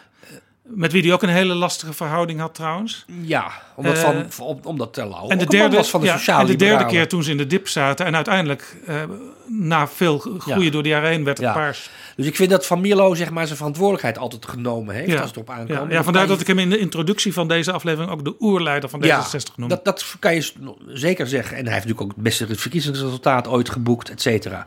Dus dat kan je allemaal wel zeggen. Maar hij heeft zeker uh, uh, zich ook toen nog bemoeid, in 1998, met die kabinetsformatie. Ja, en toen, toen Tom de Graaf... Toen zei Tom de Graaf op een gegeven moment ja, Hans, we, we, gaan geen buitenlandse zaken meer uh, nemen. We moeten nu, ons nu echt richten op het binnenland. We moeten daar ons, ja, ons gezag als partij ook weer een beetje terugverdienen. Dus ik heb wel eventueel binnen, binnenlandse zaken voor jou in de aanbieding. Uh, ja, maar dat wist. Uh, Tom de Graaf wist heel goed dat. dat dat niet, zou, dat dat zou niet zou worden gehonoreerd door Hans van Mierlo. Dus eigenlijk zei Tom de Graaf daarmee: Hans, in het volgende Paarse kabinet, Kok 2, is geen plaats voor jou. Want uh, D66 uh, uh, dacht maar twee zetels in het kabinet te kunnen krijgen. Dat werden er uiteindelijk drie, maar dat wisten ze aan het begin natuurlijk niet. En Tom de Graaf had al vrij snel de beslissing genomen: daar zit geen buitenlands pakket voor ons bij. Want daar is geen, geen drooggebrood electoraal mee te verdienen. Dus hij moest naar Van Milo en moest zeggen: Hans, dat gaan we niet doen. En dat heeft Van Milo heel zwaar gevonden om dat te horen. Dat vond hij absoluut niet leuk. Uh, hij was ook wel een beetje verbitterd, blijkt uit zijn, uh, zijn dagboek uit die tijd. Maar, ik geef toe, het lijkt hagiografisch wat ik nu zeg. Um, hij heeft dat nooit naar buiten laten blijken eigenlijk. Nee, het was ook uh, voor het eerst dat ik dat nu zo las. Hij heeft altijd naar buiten toe de indruk gewekt alsof het in grote harmonie was gebeurd. En dat vind ik toch wel. Ja, Knap. Ja, dat vind ik gewoon eigenlijk van een enorm hoog niveau getuigen. Dat, dat komt weinig voor hoor. Als je onder, onder, onder, onder op dat niveau politici of voetbaltrainers, hè, uh, dat je dan zwijgt over je, over je opvolgers. En, en, en als je daarover praat, toch in algemene positieve termen. Dat komt niet veel voor. Ja, Van Mierlo die, die, die dacht in paradoxen. Dat was ook vaak uh, paradoxe dilemma's. Het was ook een beetje de, de jezuïtische manier waarop hij was opgeleid. Hè? Ja, op, die, op dat college in... in Dus eh, door dingen om te keren krijg je een ander beeld. Lubbers die deed dat, die deed dat ook vaak. Ja. Laten we de zaken eens kantelen, zei Lubbers die dan. hebben, hebben op dezelfde middelbare school gezeten, Lubbers en Van Mierlo. Zij het dat Lubbers veel later op die school En zo kon hij soms ook eh, vastgelopen problemen oplossen in de politieke discussie. door mensen er op een andere manier naar eh, te laten kijken. Maar een echte paradox is natuurlijk ook wel dat. eh, hij verzette zich zijn hele politieke leven tegen eh, zeg maar de, de, de katholieke, de christelijke zuil.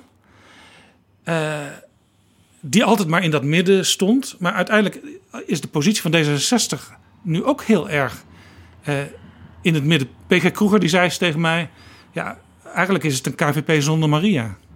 Nou heeft PG, PG Kroeger natuurlijk iets minder verstand van Maria dan eh, Hans van Mierlo, denk ik. Gelet op zijn, Misschien wel. gelet op zijn gereformeerde achtergrond. Ehm, maar het klopt ook natuurlijk ook niet omdat de KVP heel veel groter was dan D66 nu. Maar het, het is wel waar dat D66 zichzelf in een middenpositie heeft, eh heeft eh, gemanoeuvreerd. Want langzamerhand is D66 voor heel veel kabinetten, als het tenminste getalsmatig Ja, zo, zo gaat, nodig. Een, een, een, prettig, een prettige partner. zelfs, Zeker. zelfs als ze niet nodig zijn, worden ze er soms nog bijgehaald. Ja, omdat je daarmee eh, het seculiere deel van het electoraat ook een beetje bedient. Ja, dat is waar. Dat is een paradox. En die komt, denk ik, die paradox is het gevolg van de keerzijde van Paars. Paars heeft heel veel dingen opengegooid in Nederland. Dat is allemaal waar.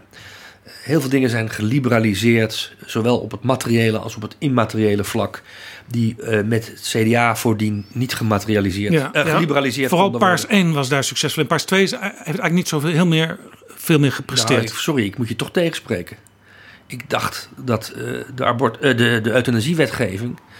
De euthanasiewetgeving lijkt mij bij uitstek paarse verworvenheid. Als je er positief tegenover staat. Ja, nee zeker. En dat is bij uitstek ook een, een, een, een wetgeving... Ja. die met het CDA waarschijnlijk niet... Nee. nee, maar ik maak die harmonie tussen Paars gerealiseerd. 1 en Paars 2. Omdat bij Paars 2 ehm, ja, werd het toch iets meer op de winkel passen. En dat heeft misschien later ook geleid Exact. tot de Dat- opkomst van de LPF. Nee, dan zijn we het eens. Eh, de eh, Paars 2 heeft eigenlijk blootge, eh, blootgelegd dat die coalitie, Paars 2, eh, elke vorm van politisering van maatschappelijke vraagstukken had opgegeven. Hè, jij noemt het op de winkel passen. Ehm, En dat is interessant, want waar Van Mierlo ooit mee begon in de politiek met zijn partij, was juist het verzet tegen het vastgelopen politieke systeem. En nu leek eigenlijk het systeem opnieuw vastgelopen en D66 zat er middenin. Ja, en eh, D66 zou je kunnen zeggen is daardoor mede verantwoordelijk geworden voor de politieke reactie op die depolitisering. Het probleem van het denken van Van Mierlo en D66 is dat wanneer je alles ontdoet van zijn ideologische lading, wat D66 graag wilde, pragmatisch kijken naar het probleem, van alle kanten eh, eraan snuffelen. Ja, alle wetenschappelijke rapporten erover lezen. Ja, en dan, en dan vanuit, een, eh, vanuit je zou kunnen zeggen, een, eh, je gezonde verstand. En vanuit het idee van hoe je je samenleving globaal ingericht zou willen zien. Maar los van ideologische vooringenomenheid naar, naar, naar, naar besluiten werken. Hè, die ook goed geformuleerd zijn, die besluiten. Zodat het proces naar het besluit zelf al onderdeel is van het besluit. Dus de vorm en de inhoud die komen samen. Dat zie je heel goed, vind ik, in die, in die euthanasiewetgeving. Dat vorm en inhoud daarin samenkomen.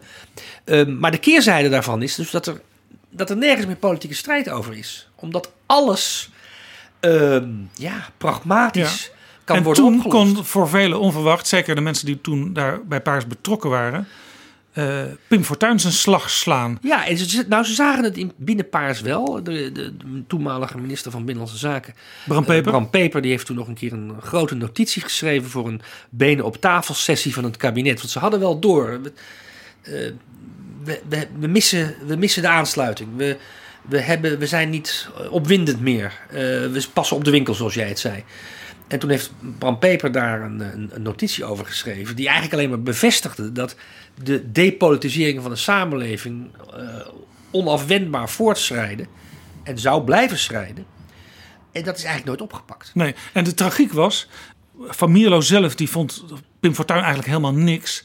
Maar Pim Fortuyn zelf zei, ik voel mij een erfgenaam van die jongen van Ja, Mierlo. dat, ja en dat, daar heeft Wim Fortuyn op een aantal punten ook een beetje gelijk in. Pim Fortuyn kwam ook uit het niets.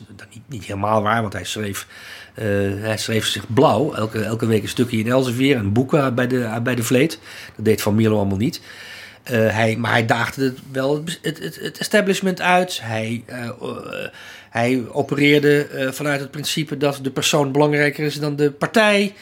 Eh, hij eh, kaartte ook staatkundige hervormingen aan. Staatkundige hervormingen eh, die Van Milo helemaal niet zo ontzettend belangrijk vond, zoals het referendum, maar toch. Dus die overeenkomst was er wel. Maar Van Milo was natuurlijk cultureel gezien echt zo totaal anders dan, eh, dan Pim Fortuyn. Maar hij was niet de enige die Pim Fortuyn niet begreep. Want de anderen begrepen het eigenlijk ook niet.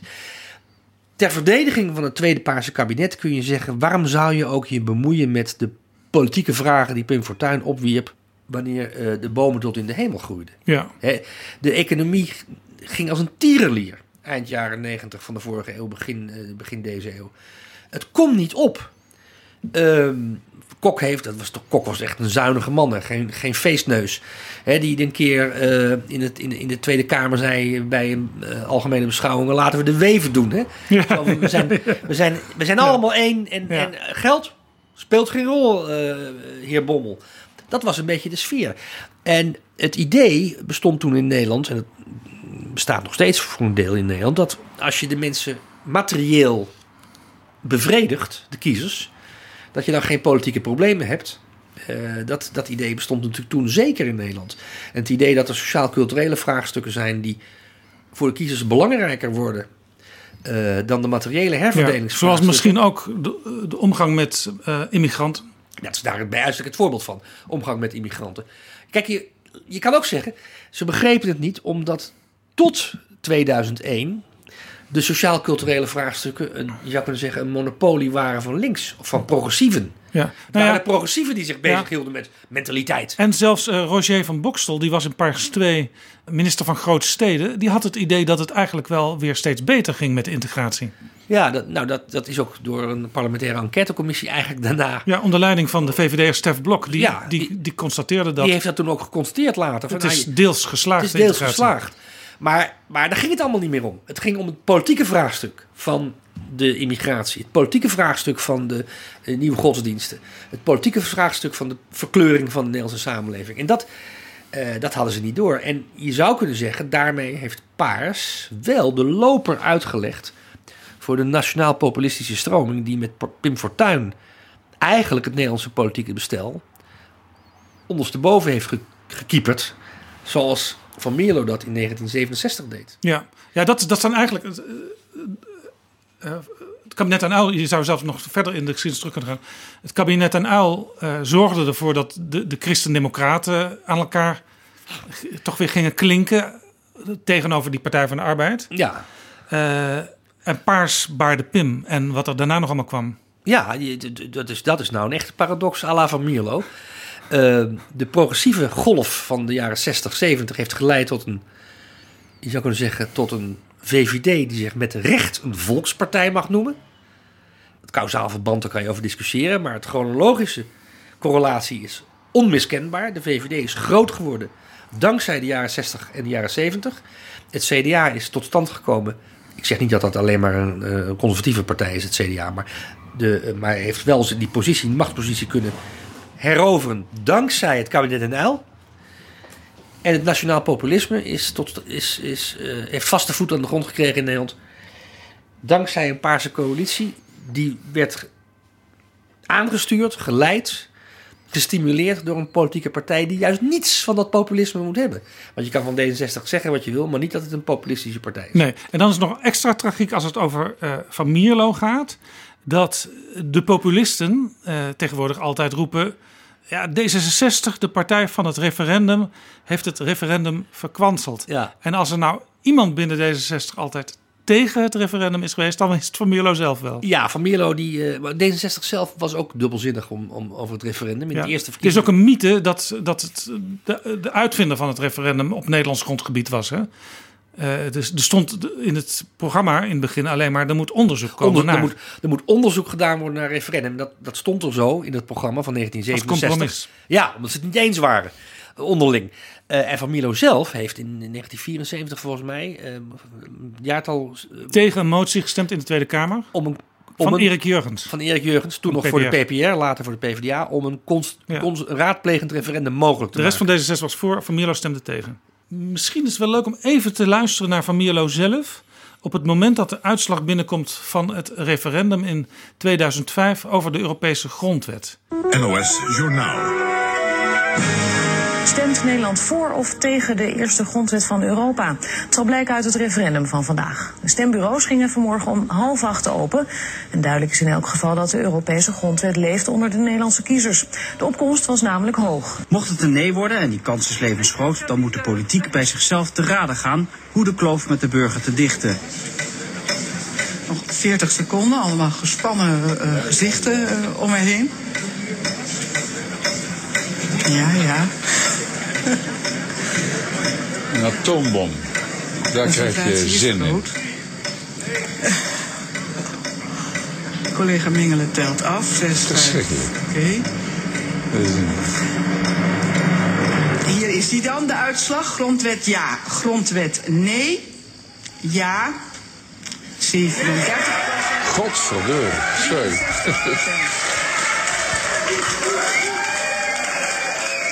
Meneer Kolen, u bent uh, partijvoorzitter van de Partij van de Arbeid. Uh, doet het pijn? De opkomst is erg hoog. Dat vind ik dus, ik heb het net al gezegd, een feest van de democratie. Dat is echt de winst. Uh, en dat een feest van de, de democratie dat, noemen, dat, dat, dat snijdt me de ziel werkelijk.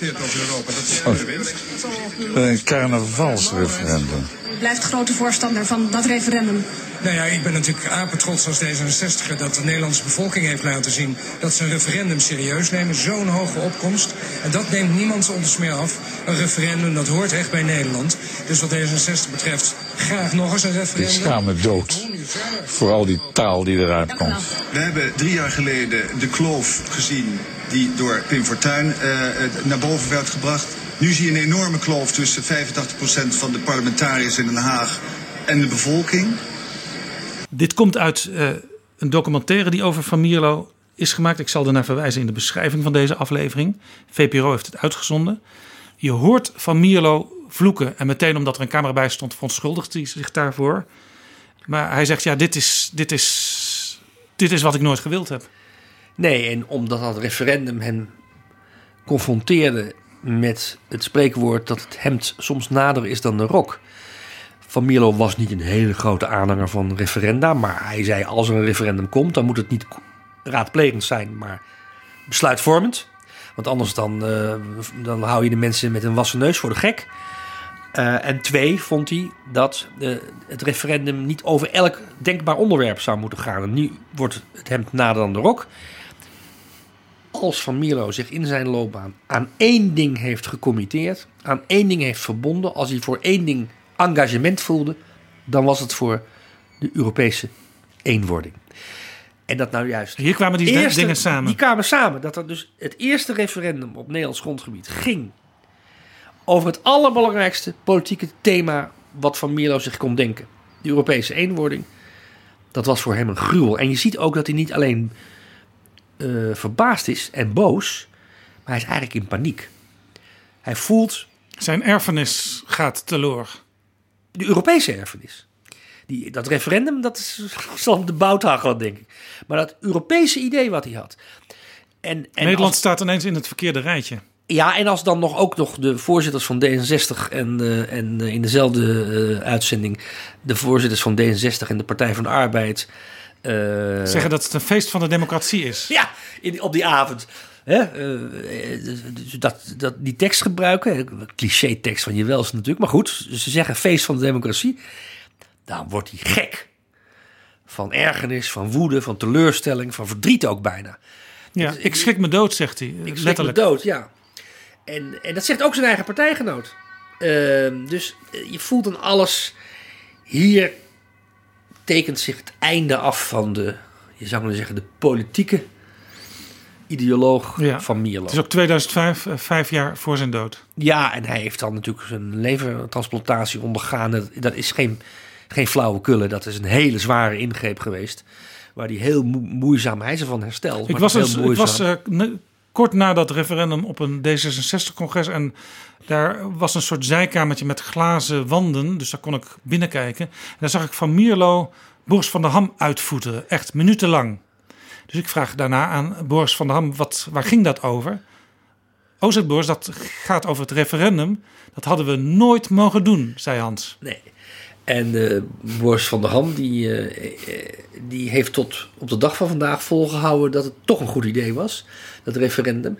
En die heeft het, in zekere zin zou je kunnen zeggen, ook voor elkaar weten te krijgen binnen D66 tegen de wil van, van Mierlo in.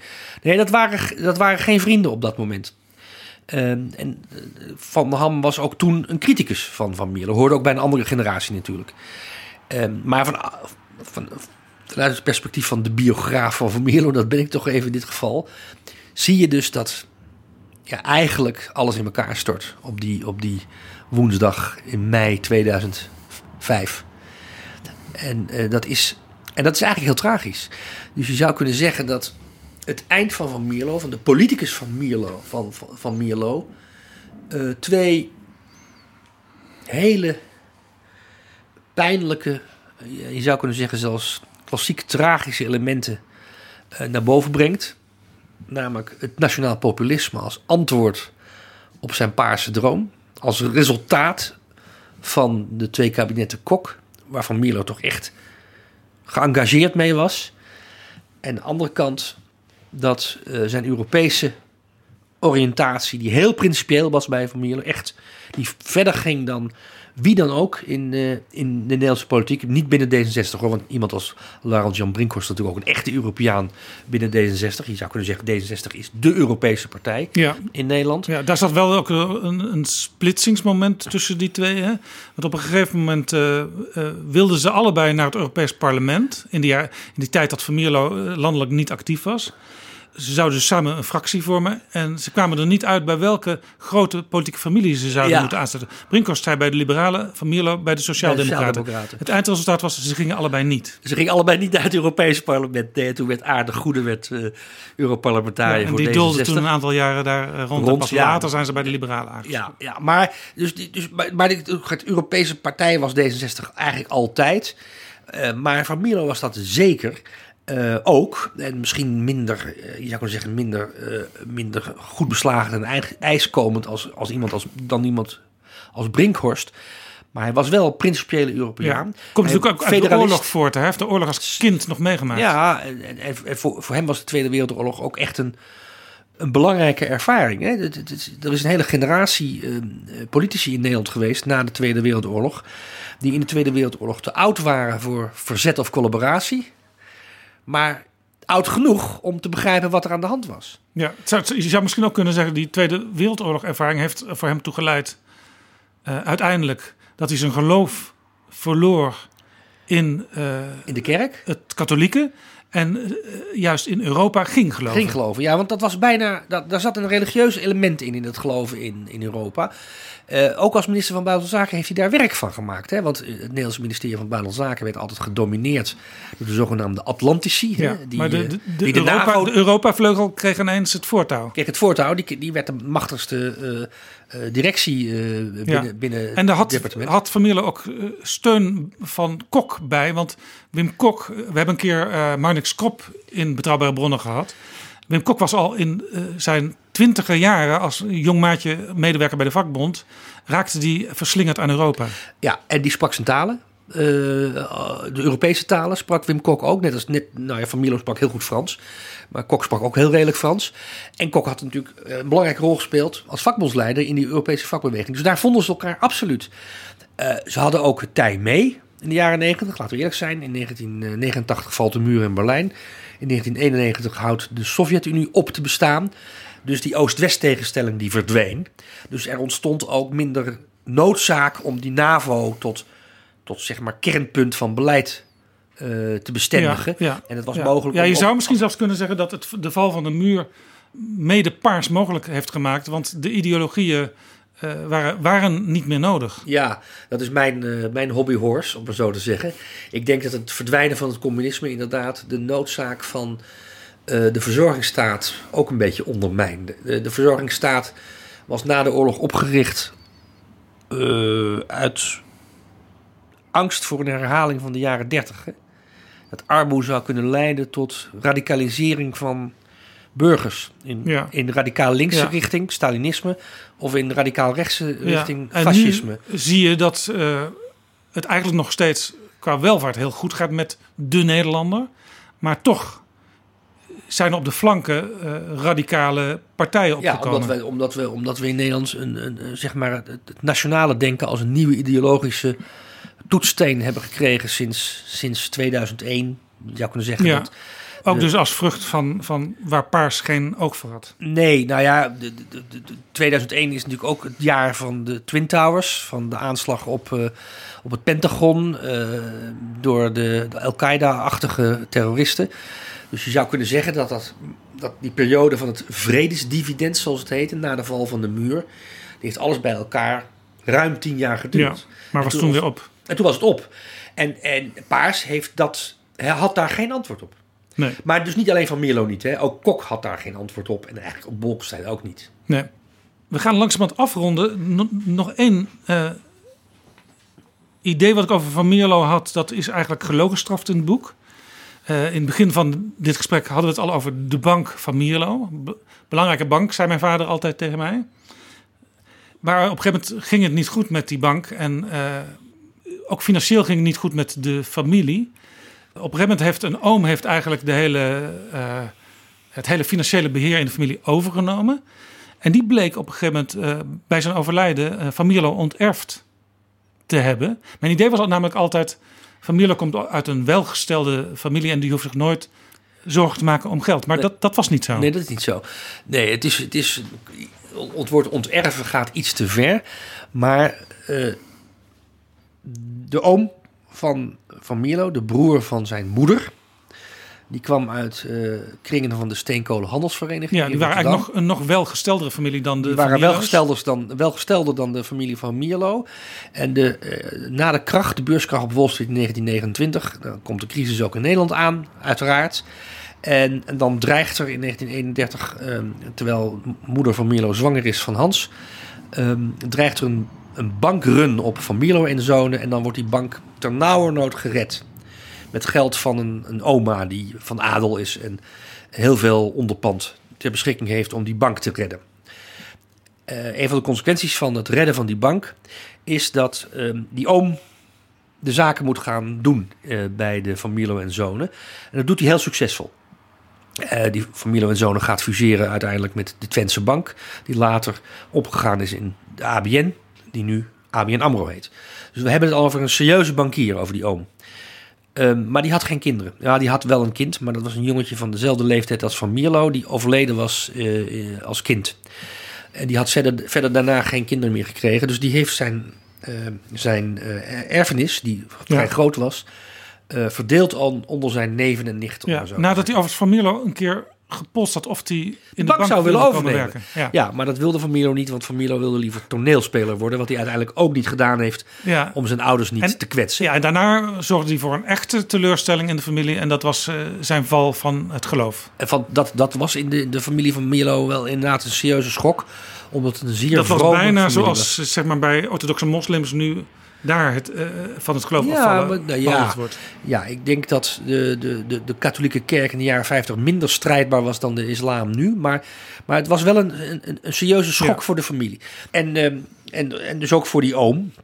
Dus toen hij stierf, toen bleek dat in het testament te staan dat ehm, ehm, eh, alle, alle neven en nichten kregen een deel van, eh, van het vermogen. Behalve neef Hans. Dat werd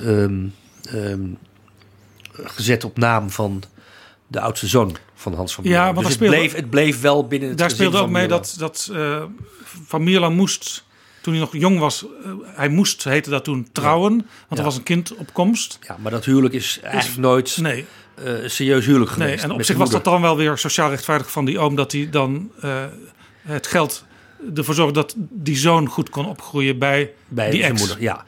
Eh, maar dat was voor Van Mierlo natuurlijk toch wel een, eh, denk ik. Hij heeft er nooit iets over gezegd eh, tegen de buitenwereld. Maar ik denk dat dat voor Van Mierlo toch wel een, een signaal was wat hij serieus nam. Van dezelfde Ja. oom trouwens die hem had geïntroduceerd bij het katholieke dagblad De Tijd om journalist te worden in de jaren 60. uh, begin, begin 1960. Uh, maar die, uh, dat denk dat het wel een schok voor hem geweest moet zijn. Hij had het er in kleine kring wel vrij vaak over. Dus het was hem niet helemaal in de koude kleren gaan zitten. Nee, en, en hij, hij moest dus ook af en toe wel in de tussenperiode, als hij niet in de Kamer zat, een functie hebben, een baan zoeken, want hij moet, er moest geld binnenkomen. Hij, hij, was niet, hij was niet rijk van zichzelf. Nee, hij moest wel. Jij, jij vond een briefje in zijn archief van zijn moeder toen die minister van Defensie was geworden. Mijn lieve excellentie, wat heb je me toch laten genieten van afgelopen dinsdag? Als ik in bed lig, kan ik er bijna niet van in slaap komen. Wat zag jij er keurig uit, Hans? Ik zag dat je een prachtoverhemd aan had. Je vergeet niet, Hans, om mij de rekeningen te sturen van pakken, schoenen, mooie sokken, mooie zakdoeken, dassen. Dag lieve excellentie, hartelijk dank dat ik bij je feestdag heb mogen zijn. Een dikke dankzoen van Moes. Ja, Moes, dat is de naam van de moeder, zeg maar. Uh, hier, hier, hier, spreekt twee dingen uit. Uit deze, uh, deze passage die je voorleest. Dat uh, moeder van Mierlo ze nu dan een beetje bijsprong. Uh, met geld als het nodig was. En Van Mierlo was in 1981 alweer vier jaar geen Kamerlid. Hè? Dus hij, het kwam wel goed uit hoor dat hij minister werd op dat punt. Hoewel hij het daar niet om deed. Geen misverstand. En het tweede wat hij uitspreekt, en dat zie je wel heel erg in, in, in als je ook praat met de familieleden van Van Mierlo die nog leven. Hoe ongelooflijk trots ze waren op, op, hun, op hun broer Hans. Of op, op hun zoon Hans dat hij in de Tweede Kamer zat. Hoe belangrijk ze het vonden, die Bredaanse patriciërsfamilie, dat een van hun telgen in Den Haag actief was. Ze hadden ooit een familie gehad in de Eerste Kamer, halverwege de 18e eeuw. En uh, 19e eeuw, sorry. Ongetwijfeld een katholieke politicus. Ja, zeker. Ja, zeker. Uh, maar dat er weer, een, hè, dat er weer iemand uit die, uit die dynastie in Den Haag zat, dat vonden ze geweldig. En ik denk ook dat, uh, dat ze ook D66 gingen stemmen. Terwijl vader van Milo altijd gewoon keurig op de KVP had gestemd. En moeder van Milo denk ik ook. In de ontwikkeling van een tijd is er ineens ergens een kristallisatiepunt. En dan wordt daar zichtbaar bij een groep. Zo, daar waren wij toevallig. En daar bent u het orakel van geworden. Als je het zo onvriendelijk wilt zeggen. Nee, nou ja, goed, daar ben ik dus een tijd lang in het begin de eerste uh, voorman van geweest. Toen ben ik een tijd weg geweest. En nu ben ik het weer een tijdje. Hubert Smeets, het gaat goed met het boek, uh, hoor ik. In Amsterdam staat het al uh, op nummer 1 van de boekentop 10. Ja, vorige, ja, ja. Ik zou tegen iedereen willen zeggen, het is uitgegeven door de Bezige Bij. Met een prachtige foto die ooit gemaakt is toen Van Mierlo langskwam op de gracht. En de fotograaf hem ja, plotseling zag. Heeft de fotograaf mij wel eens uh, verteld. Ja, het is een straatfotograaf van, van oorsprong. Hè? De, de fotograaf van Thomas Hoe? Slijper. De, Thomas Slijper, ja. ja. van, de, van, de, van het omslag, ja. Ja, en ook, het is ook van Mierlo in zijn, in zijn uh, latere jaren. Ja, maar het is ook wel... Kijk, ik, ik heb erover na zitten denken. Het is een wat oudere van Mierlo, maar het hoofd is zoals het eigenlijk altijd was. Ja. Laat ik afsluiten met een citaat van Van Mierlo... wat ik nog nooit gehoord had. Het komt uit een van zijn geschriften die hij in zijn archief hebt gevonden. Het was in de tijd dat hij in het Prinsengracht uh, ziekenhuis lag. Dus ook de tijd dat jij hem voor het eerst ontmoette. Iedereen is krankzinnig, behalve ik. De definitie van krankzinnigheid. Dankjewel voor dit gesprek.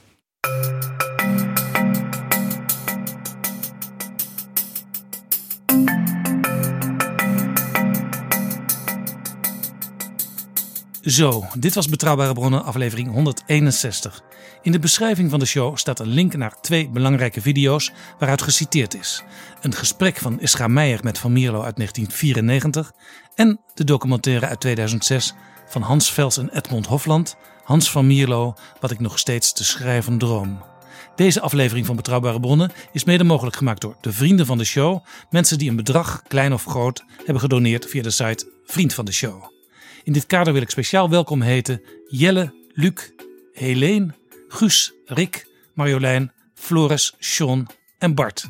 Dankjewel, tot volgende keer.